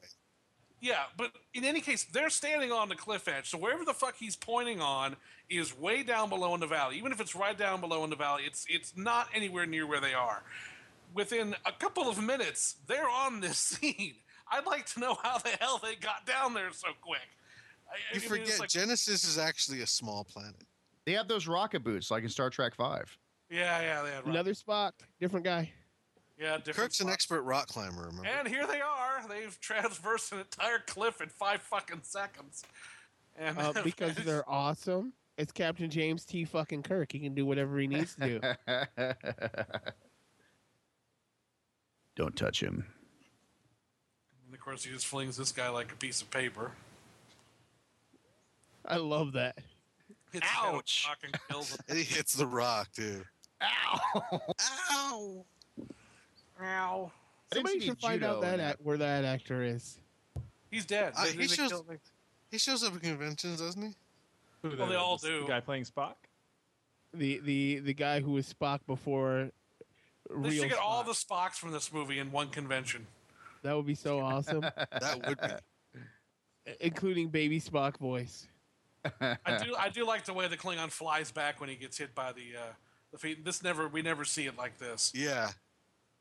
For one time, it's just a sh- it's a force blast with a little Ah! Yeah. anti gravity thrown in. You know, uh, Spock is the character that has had the most actors play him. Yeah. Oh, He's really? played by- yeah, because you've got. I think uh, there's another time where there's a young Spock at some There's, point. there's a baby Spock in Star Trek in uh, Five. Star Trek Five. right. You've got um, Zachary Little- Quinto, the little you- kid in, in the movie for the remake. uh, you if the little kid from the remake. You've got a little kid Oh. version of Spock in the animated series. And then the 16 of them that appear in this movie. Exactly. Now, here's again, this was, and I remember thinking this at the time when I saw it. I was 11 years old. There's a very dumb moment coming up here, which I, again, Spock is now unconscious. He's just a life, for the rest of the movie, he doesn't do shit. He just lies around in a hulk on the ground. Krug is about to beam down right in front of them, pointing a gun at them. And what does he say when the minute he beams down? Over there, all but Kirk. Now, this crew is concerned. They've got their crew member back. He's lying unconscious on the ground. There's no way off of this planet. It's destroying themselves around him as they speak. What do they do? They drop his ass, walk away, and go stand over by the side, leaving Spock on the fucking ground. He didn't say, over there, all but Kirk, and leave the comatose Vulcan on the ground. Just leave him right there. Why the, why the fuck would they leave Spock? And I swear to God, you could almost see it on, on Kirk's face. Like, pick up Spock. pick up Spock. Pick up Spock. It's, it's, I, again, Yeah, because at least they could take uh, McCoy and Spock back to Vulcan if Kirk dies. Yeah, because I mean, there's no way off of this planet at this point. So they got. I mean, they should at least pick them up and try to get him off. Then Crew could have said, "No, leave him here, just because fuck you. That's why." But they don't I even like try. Krug's reaction too. I mean, he's taking this uh, his the loss of his crew uh, pretty pretty rough too. I don't think he's taking the loss of the crew bad. I think he's taking the fact that Kirk got the better of him. Yeah, True. it's a It's- defeat. I think it's a little bit of both. I mean, you could. s- I mean, I think you could see the general sense of urgency when he's screaming at them to get out. You know, he doesn't. He may be Yeah. a jerk, but he doesn't want to lose his crew. You know. No, still. but at the same time, I was like, "God, that guy with the toupee fucked me. God damn it! oh, son of a bitch." you know, I think this. Oh, uh, I man. think this set really works. You know, I know it's set, but I still think it looks good in cinematic. There's It a never couple bothered me. moments where rocks fly up and kind of come up out of the ground where it's like you can almost hear the crank. turning There's a them up. point where uh, The uh, where the crank. um, the the cliff face starts to fall off, and it falls off in a very kind of strange, very slow manner. way. Yeah, over there, all but Kirk and oh yeah, I guess we should all go over there. Drops box. Well, this is something we don't. We didn't get in Trek Two. We get a mano a mano old fashioned fight. You know, we Which get we hadn't had in a long time. and we get the double kick, don't we? yeah, we get the all we get all the classic Kirk moves in this. I'm hoping for some judo. Well, now see, actually, they were so they were they were not holding Spock. Spock was lying there, and when he said Well, they were walk hol- over yeah. there, they went. And Yeah, and but- Kirk does say take the Vulcan, and he says no. Yeah, because Why his not? crew Because you forgot- want it. Yeah, because his crew forgot to pick his ass up. Yeah, but he he's didn't like- say he didn't say pick up the Vulcan. He just said No. get over there. They weren't He said- holding Spock. He said over there all but Kirk, and it never occurs to any of the crew, you know, uh, we better take this opportunity to take the, our comatose friend with us because God No. only knows. It occurs to them to do exactly what the man with the gun is saying. But this is, I'm sorry, they're going to just leave him there? Nitpick. Bullshit. Bullshit. Nitpick, nitpick. No, that is not nitpick at all. It's a dumb fucking move that no one should have left in there like that. No, I think you're just. Well, uh, you, as you noticed, I they, don't they buy pulled it. away, but Kirk still stayed at his side. I mean, so they weren't abandoning him completely. Yeah, Get but he rape was on- joke. on Doing the rape ground. joke. Yeah, we were Kirk's nit- flat we out were getting rape nitpicking, choked. But, uh, Uh, no, I no, love- that's uh, what the is it, two David- hands to the side. yeah. Two hands. What was Kirk expect? Well, I mean, Kirk beams down. and he's like, "Give me Genesis." Well, what was he expecting Kirk to do? to give The him- I, I never. Oh. I mean, was he expecting? I Ow. here, here you go. Have Gen- uh, Genesis in convenient paperback form for you. What the fuck do you want from me? I mean, it's just I don't know. I mean, he didn't think that he's carrying it in his pocket, so to speak. I No, mean, he I did. know. He knows he has access to it. He can get it for him. Yeah, it's just Well, So first he- what- he wanted the scientist, then he wanted to pull Genesis from the Enterprise memory banks, and now I think he's just batshit crazy. Yeah, now, well, now Yeah, he's he's- just pissed off. He's Well, like, he yeah, was already batshit crazy to begin with. I mean, he was obviously Yeah, he was- He's a, he- he's a rogue element from the Empire. The Empire has really no idea what the fuck he's up to. Well, the all Klingons in movies are. There isn't a single Klingon in any of the movies that is actually following orders from the Empire. If you, if And you there, actually, yeah, there goes. Yeah. Uh, yeah, the Chancellor in Star Trek. that Yeah, was. that was bad. That was weak. That looks like a fucking museum. or You- a you amusement know park. if you, you, you know if you if you go that frame by frame, you can see the wires. Lo- oh, lowering that down. Ow, you can ow. almost hear, you can almost hear the cliff going. "Ooh, nun, nun, nun, nun, nun, nun, nun." But again, you know, That's a good. That's a good. moment. styrofoam rocks are one of the things that define Star Trek. yep. That's a very good point. Oh, Classic, uh, you know, line right there. You know, I along have with had enough of you. along with "Get off my plane." You know, one of those Yeah. lines. Although I don't know why he uh, jumped down there after him. Well, he was Does- upset there in a fight. No, but that, yeah, didn't, he you was know. already out of commission at that point. Just leave his ass down there. Right, like you. Well, he had the uh, he had the upper hand. You know, he had the the, t- the high ground, so he was taking advantage of it by jumping Right. Uh, down like that. Anakin. No, I have the high ground. He- We're I- not but- talking about that movie here. I know, but what I'm saying is he he had the high ground. Why did he jump to the low ground? Well, I Yeah, meant he he had is, the high yeah. ground. The, the advantage would be to jump down on him to get the jump on Mm, No. him. The advantage would be to wait until he tries to get back up And then Well, kick he- his ass. I- I- and Uh, he then was kick be- him in the face. He was being brash. Because you know, he Kirk wasn't likes to thinking- jump. He does. Yeah, I It's a know. good point. But this You is, know, I uh, you know, we mentioned the score a little bit, but this is one of the most rousing pieces of the score, I think. And, and then him speaking in Klingonese. oh yeah, it's beautiful. But eh, finally, they, they, uh, I don't know if any of you have the extended, uh, two disc set of this. oh, it's but very. They it- finally included this suite on there. Oh, it's beautiful. I mean, some for so many years, people were trying to get a hold of this, and um, finally they released it. And uh, this is one of the, the best pieces in in the whole uh, in the whole set. I love it. And then my uh, it, coming up, and the, the the last thing you see of Genesis is probably one of the best effects that LI, ILM ever did. Is when the bird of prey is flying away, and the Genesis planet just like vomits out this huge section of lava into space. It's a, it's an amazingly well done shot, uh, and it still holds up. Yeah, but I always there's John. loved so Lord. that's that's I John do not Lorcat, deserve right? to live. John Larroquette. Yeah, I'll kill you Fine, I'll later. kill you later. Well, see, you know, you, Would've know been you mentioned that you know they keep using this Klingon bridge set, but um, do they mention why they remodeled it for Star Trek Four? Because it's the same ship, but the bridge is totally was- different. Well, they did. I, they needed it to be a little bit more like they wanted to set it up more like a conventional bridge, because the the one in this is not set up that way. They wanted it to be almost mimic what because if you look at the way it's structured in Star Trek Four, it's almost like the Enterprise bridge only in Klingon format. Everyone has their regular station. It's just rearranged a little bit. Here, it's not so much the same way because all the people are spread around. Yeah, I mean, I always thought you- you know. that does look good. yeah, it does, and I always thought that was something that Scotty did while they were on exile on Vulcan. You know, he had the time to reformat the Yeah. bridge. You know, Yeah. That's, That's what I the figured. that's the way I always kind of justified I it. in mean, my it was mind. it was enough time for Spock to you know get all his lessons and stuff. All right, well, movie's over for me. Uh, I'm gonna uh, I'm gonna go take an extended shit for the next thirty minutes. Well, you know what? I mean, you may. I, I know a lot of people say this movie. You know, when it gets to this part, it, it really slows because there's no stakes left. But I think it's. I, I, I don't agree. I think it's, an, it's just an extended denouement. I mean, we know, of course, that Spock is going to come back to life, but there's still always a little bit of us that wants to think that maybe it won't work because there, there nothing is for sure in life, and even this moment here. I mean, When do it the- comes to Hollywood movies of 1984, believe me, there are definitely sure things. well, in life there there is not. Yeah, but you we know. also said there's no way they're gonna kill Mr. Spock in course a not. movie. But look at this scene here. I mean, when do we ever get to see these two be intimate together? You know, the- to see to see DeForest Kelly, to see Bones uh, let his guard down in front of Spock, even though Spock is Oh, unconscious. and my but- problem isn't necessarily with the scene in itself, in and of itself. It's very well staged. It's very well done. I mean, it's got a point to it. I just question the length of it at this point in the movie. After everything that has just happened, all the shit that has just transpired, to go with a very solemn spiritual scene, which has an ending that is not really in question at this point, for me, it just it doesn't end the movie on the note that it needs to. It just drags out. Well, I, I think wish that- I think you said spiritual, you know, and that that's something that Star Trek usually never gets. I mean, this movie is soulful. I mean, when can you say that about Star Trek? Well, that's great. Again, it's just this is a pacing issue with me.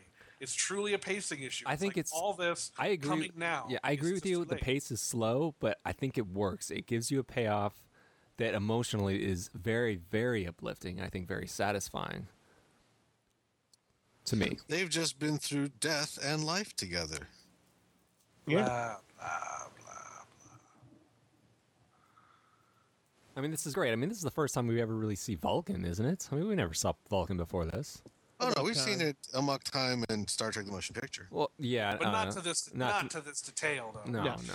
Yeah, you saw a lot in Star Trek: The Motion Picture. Oh yeah, they did have some wide match shots. Yeah, There was that giant uh, statue. statue that. Yeah, Yeah. Yeah, well, a lot of that wasn't until the director's cut version, where they No, there really was- gave you. No, no, there Yeah. seriously, there was But I only mean- one. There was no wide shot. There was only one big wide shot of where the altar area was. All that other stuff was added for the director's cut You because know- they didn't have the money. you know, are, there are you know aerodynamically it doesn't make sense for a ship to have wings, but you know this bird of prey is just a beautiful it's a- design. It's a beautiful ship. I mean, why Uh, does it need to bend its wings? It doesn't, but it's it's Uh, it's effective. des- it's designed for space. Space actually, there's no need aer- for aerodynamics. well, that's what I at meant. That's why No, that's what I the meant. Borg Right, cube- but it's that's why also- the Borg cube works. But this has, you know, this has landing pads and a ramp. This ship is designed to enter an atmosphere and land. Right. Yeah. Oh, that's a good point. Yeah. And get straight out of the ocean and have whales in it. baby whales that are gonna die, Whales. lonely, Lonely and forgotten. forgotten. Vulcan Stonehenge. Yep. God, I hate Star Trek Four. hey, did you make it to Stonehenge, Mike? Uh, yes, I did. It was very cool. Oh, bad. Is it all roped off, like you can't get to it and stuff, or chain Uh, linked you- off? Yeah, you can't. There's like a path around it. You can't get to it. But there are some, I guess, summer tours where people can actually go up and touch the rocks. Well, this is a this is I mean this this scene here is is giving us a lot about Vulcan culture that we usually that we'd never really get before. And that, that's what I really liked about it. I mean, yeah, it may be kind of long, but this, you know, the, the Vulcan mysticism that the Starfleet Yeah, right. commander does not understand uh, is is something that I really like a lot about Star Trek. I mean, look at all this So, this visual the, the- you know this visual dessert we're getting right here. We never get to see Vulcan in, in detail like this. Really, you know all these costumes and And hot chicks. the ritual and yeah. I Is mean, Well, there's a Is lot that of hot si- Vulcan chicks. Is that still Bella Lugosi's wife, or is that someone else now? No, no, that is uh, Dame Judith Anderson, who actually came out of retirement. Mm-hmm. Uh, she was a longtime actress. She won an Oscar for Rebecca back in the 30s. Um, she came out of retirement to do this because her, I believe her grandson or her son said, "Oh, you have a chance to be in Star Trek. You got to do that." Oh wow. So that's that's why she's here. This was like the first time she'd been on screen, I think, at that time in like 13 years. Was it? Uh, am I getting my stories mixed up? Was the actress in the motion picture? Was she a recurring character? I mean, did we see her before No, no. when Spock was trying to go through the Kolinar? No. No, they've but had that was- three old women kind of Vulcan master things. But But that there had was been there was one to or to, I think it was uh, to Paul or to T'Pau. Paul. In a, that was was- the first one. okay. Yeah, Celia, Celia Lovsky played her. I don't know who played the woman in Star Trek, the motion picture, but it was not the same actress or the same role. The motion picture was this- Bela Lugosi's wife, though, right? Or am I lost? My- totally lost on that. I, I'm not sure. I, I don't I, I, have never heard her affiliated with Star Trek before. I didn't even know he was married. Or, But it was actually a major coup getting Dame Judith Anderson for this role. She didn't do. Uh, she didn't like she like I said she hadn't worked in like 13, 14 years at this point. She didn't do stuff like this very often. So to get her, uh, I remember Leonard Nimoy commenting that he was just like bowled over to have her, which is probably why she has such an ex- this role is beefed up considerably from what it would probably normally be. well, she sells it as, as, as good Uh, yeah. as can be. She makes one darn good Vulcan. I mean, Yeah, she's great. I mean, uh, she was she's got the the, the perfect authority for it. I mean, it's got to be hard to be able to play Vulcan when you said you you're not allowed to show emotion. I mean, it's that's it, that's like Geordi. That's like LeVar Burton complaining about, well, I can't act without my eyes, and you took away my Right. eyes. I mean, it's got to be incredibly hard. And you know, you look at the the staples. I mean, Spock is the essential Vulcan. He set up, you know, Vulcans, and then you got Mark Leonard here, and some people will use them as templates, like to Paul and in, in Enterprise. You know, they'll model themselves after them, and My, my favorite Spock is is still Zachary Quinto though, just because of the emotion that's behind his eyes. Because early on, Vulcans they say they don't feel emotion. That's early Star Trek. They don't feel emotions, and then later you find out they do feel emotions, and they're they're just repressing them, and it's always back. And I, I I've always liked Zachary Quinto's portrayal because you can see that he's holding back those emotions, but they're still there in his eyes. And that's actually where you get some of the best Vulcan performances where you can see they're holding back that emotion. And that that I think you you can find even in, in a lot of of Nimoy's. uh, Oh sure, presentations. especially later on, especially after the Oh, I'm not saying Nimoy didn't do it. I'm just saying Well, I yeah, like Zachary. He does have that moment in Star Trek Six where he, you know, takes the phaser away from uh, Valeris. Yeah, that's you know. correct. Now here we uh, we have the next ten minutes, and Dame Judith Anderson gives the uh, world's most impressive performance of a USB cable, Well, uh, yeah, transferring transferring uh, uh, one bit of information to the one brain to the other. I think it's Really, uh, really thrilling shit. Here. I I think it's emotionally charged to the extreme. I mean, I don't know if you guys have ever, uh, you know, tape recorded like you know with a cassette tape, like the the the movie soundtrack, or just ripped it and put it on your iPod. But if you just listen to this movie, this this music is is so beautiful. I think it's so moving that the imagery is just dessert to me. I mean, I- I think the the score by Horner really sells this completely. Well, thank God it is there because otherwise, this is, I mean, it's already for me very dull because it, there's really nothing going on here, but the music is selling much more than what we're actually seeing. And again, it just goes down to Dude, the that point- was not that long.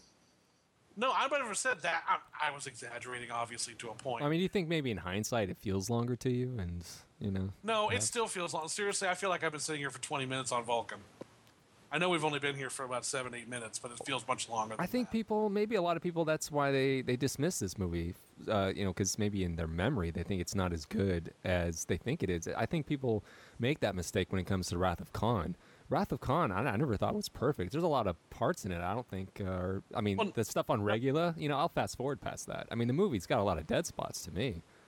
Um, and I think it's people's memory that keeps that movie alive when I don't think it's. and it's and it's the the love that's felt for it because you know there's there I I still want to do a nitpick or commentary in that movie because you can rip it to pieces, but you still love it because it just you enjoy it so much you don't care if big parts of it don't really make any sense or are incredibly contrived because it just it, it's a love factor. It's this saves Star Trek, um, but in a lot of ways, you know this this sort of got it back on track. I mean, I I I I'm intrigued by the idea of you know if Nimoy had not come back, if they would have just continued Star Trek, but basically with Savick and David Marcus filling Spock's role. I mean, you kind of have to split the character into. He's certainly much more the scientist, um, and then having a very strange dynamic with Kirk and his son on the same ship. I mean, that could have been an interesting future for Star Trek, but I don't think it would have worked as much as having Nimoy back, and that's what this movie really. That's what it did. I uh, it, it- and, and I don't want to make the I don't want to give the impression that this is a film that I saw once or twice and dismissed and I've never revisited. I've seen Star Trek three, with the possible exception of Star Trek two. I think it's the one I've seen the most. I saw it a ton of times in the theater. I've revisited it a bunch of times on video. I've seen it at least once or twice every five years or so. I, I revisit this movie. Um, so it's not like I'm unfamiliar with it. I know most of it by heart. So I don't my opinion of it has not the, the, the good parts have gotten or have remained as strong and in many ways have even been, enri- been enriched over times but the weak parts for me stand out even more so because the other stuff is so good and that's the frustrating thing about this movie for me is if they had just taken some more time and really strengthened the narrative of the picture you would have had a film that would have there never would have been an odd numbered curse there never would Yeah. have been any talk there never would have been any talk of one um, as a re- as a result, you have a movie that's fifty percent absolutely top notch and fifty percent uh, just loose connective thread that doesn't really Yeah. go anywhere. Well, I think Star Trek Five is probably what added more to that curse. I think because it's just the fact that four and two were so successful. I think, but uh, And I mean, this was a very This successful. was, movie, no, too. this Oh, it did, was. this did, It this was very well hugely too. successful, very popular. well, I think movie. it's in, you know in hindsight because people think of one and five as being really awful when I don't think they are at all. I mean, they're actually No, really I don't quality either. I films, don't- and I think they lumped that in here just just to make it sound good because it's odd. So yeah, it goes there. Right. And you know, look Yeah, at I think it is. It is certainly not the strongest. I mean, to me, this is kind of a, you know this is in the middle Star Trek. You know what's Uh, funny too is as time goes on for me, four, even though I, I've always joked about four being my least favorite, four does not age well just because they go back to 1986 and Well, now it's It- become a period piece. it, it, it really is c- weird. It's it's kind of awkward that movie now, whereas this one, it's just Spock. You You know, know, there's it's the- nothing. There's really nothing to date this ob- other than some obvious hairstyles and fashion choices, right, which you could just chalk up to bad future sense. right, bad That's, bu- uh, future fashion. That's all it is. Well, yeah, Star Trek Four really does kind of stand out. I think as a as a black sheep when you look at it in that way, it does. But um, yeah, it is kind of a period piece. Funny that you mention it that way. Uh, Period on the '80s, you know, it's comments on the it's- '80s. Yeah, Damn it's near very 20 years. much. It saved the whales. Damn Over near 20. thirty years. It's a Yeah. save the whales movie. If you unless you're uh, if you're under the age of what thirty, you don't know anything about save the whales. That was such a fucking huge thing in the eighties.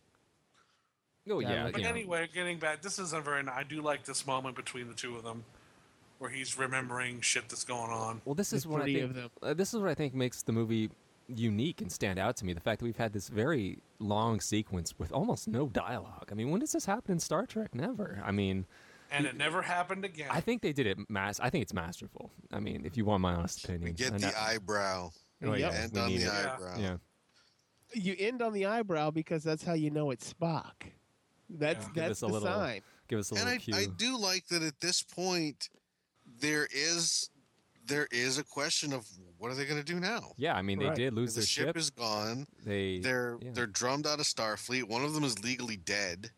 yeah. Right. Mm. Uh, you know wh- what's How they gonna explain next? that shit? You know. I, yeah, it's it's it's. I don't know. I think maybe if, I, I just think if they had restructured it to a certain degree, So they're as Spock, as five people. Five. Five. Five names. It's crazy, right? Well, um, in, in closing, since we're we're in the credits here, and uh, I think I think the movie leaves us on a hopeful note, but also like you said, I mean, they did commit treason. You know, they blew up the Enterprise, just all for their friend, and um, Yeah. I think that's what makes this the most emotionally impactful for me the the sacrifice that occurs within it. And um, as the middle part of the Star Trek trilogy, it, it will uh, always stand out to me as my uh, most well liked to me. I mean, not everyone's going to feel that way, but uh, and my most cherished of all the Star Trek films. And that's how I feel about it personally. See, for for me, I I uh, I had- had been a Star Trek fan, or I I liked Star Trek uh, throughout you know the TV show and syndication. I really enjoyed Star Trek: The Motion Picture a great deal. You know when I saw it as a kid, um, and you know, in retrospect, I may have found more fault with it, but it was Star Trek on the big screen. But then Star Trek Two was what really turned me into a Star Trek fan. So this was the first Star Trek movie I went into as a fan. I, I actually wore a costume uh, to opening day. Uh, I went to the opening opening day performance with friends in costume, with like our technical manuals, and and this really was the first time I I had an expectation. You know, I I bought the the, the soundtrack. Uh, I bought the novelization, which was a great novelization. Actually, it's better than, than the movie turned out to be in a lot of ways. They flesh a lot out. Um, so that's you know to me part of of what I like about this movie is just that this was the first movie I saw as a Star Trek fan, um, and uh, it had a lot of things haven't aged well, but and I remembered it less fondly.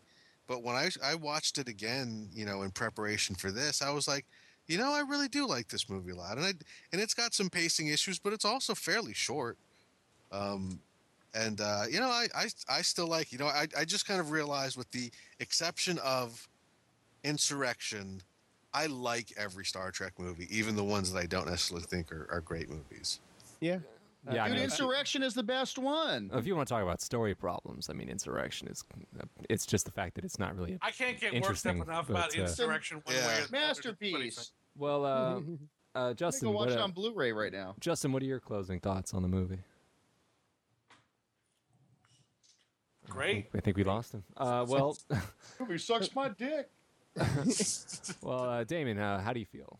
Wrap up your Uh, thoughts for us. I, I I actually similar to Mike because the more I watch this movie, the more I like it. it it's one of those that I'm like, oh, because it was. I I come from way after where one, what is it, one, three, and five are supposed to be the bad movies, and then you go back and watch them, and you go, oh, they're they're not that bad. They're okay. And, and then you find little bits and pieces in them, and you go, holy shit, that's great. That builds onto the character of Kirk or, or Spock or McCoy or any of them. Well, any of the three, because the rest of them get left behind in these movies. But the, those three characters become icons in these movies and not necessarily just the TV show. This is where they solidify their epic standing, and they, that's the reason why we can have. Uh, oh, Frank Welker. Spock screams. That's another Spock. Um, You see Frank Forrest there. That is, that's Leonard Nimoy. That's Leonard Nimoy. But yeah, you know, I I really like this movie, and uh, can't say enough about it. you know it may not be a good movie but it is good star trek It it is good Star Trek, yeah. But most Star Trek, as we did a couple weeks ago, mediocre of Trek. most Star Trek is mediocre at best, and sometimes some things rise above that median line, and and there's sh- tons of shit in this I- movie that i does rise. think above this does that yeah Yeah. All right. for sure Well, all right. Uh, how about you, Alan? Any closing thoughts on Well, yeah. it? Okay. Thank you for asking. Basically, there you know there's such a gap in Star Trek as far as like you know not being on TV, no s- current series, and all that stuff. Last movie being a couple years late. It's like you go back and uh, y- you're kind of you're, you're you're more forced to appreciate it. You know, it's not like if there was continual Star Trek out that would be better, you would not even think about this at all. But because there's only a few movies of the original cast, it's kind of like you know, what other choice do you have? You either watch this or nothing. You know, so um, I guess if you're totally burned out on watching the g- the good ones, you can go back and watch this one. you know, it's okay. You know, I'm I'm glad it's there. You know, is it a total masterpiece of Star Trekdom and movie making? No. But uh, that's not what Star to me. That's not, or probably to most people, that's not what Star Trek is about anyway. So I'm happy it's here. It's got some cool key moments and stuff. But uh, man, yeah, it's like a once every three year thing. I can check it out and like you know, and I do when I watch when I watch the basically. wh- It, you know, it takes a new media for me to watch it. So hey, okay, now it's out on Blu-ray. Okay, I'll watch it. You know, last time I watched it before was like when DVDs were new. You know, type of a thing. But uh, I'm happy it's there. Uh, you know, what can you say? All right. Well, thanks. Uh, I think we've heard from everyone, but uh, you, Mr. Felcher, you have any closing thoughts? Uh, no, I'm pretty much whatever I just said. I mean, the movie- okay. the movie you know the movie works in in, in, in many ways and it just Uh, I think it's memorable for the the individual moments rather than as a whole. And uh, having watched it again now, that pretty much just confirms what I've always felt about the movie. I, I, I guess it's good. I guess it's good that nothing has nothing has dimmed in my opinion of the good stuff. The good stuff still works really well, and uh, so that's the be- best thing I can say about it. I, I do have a question for everyone though. Okay. Um, so where do you place Star Trek three uh, in the ranking of of the original series? Let's leave uh, let's leave the next gen movies on, but looking at the six, where does this go? For me, it's it's it's after two and six. I probably put this and four.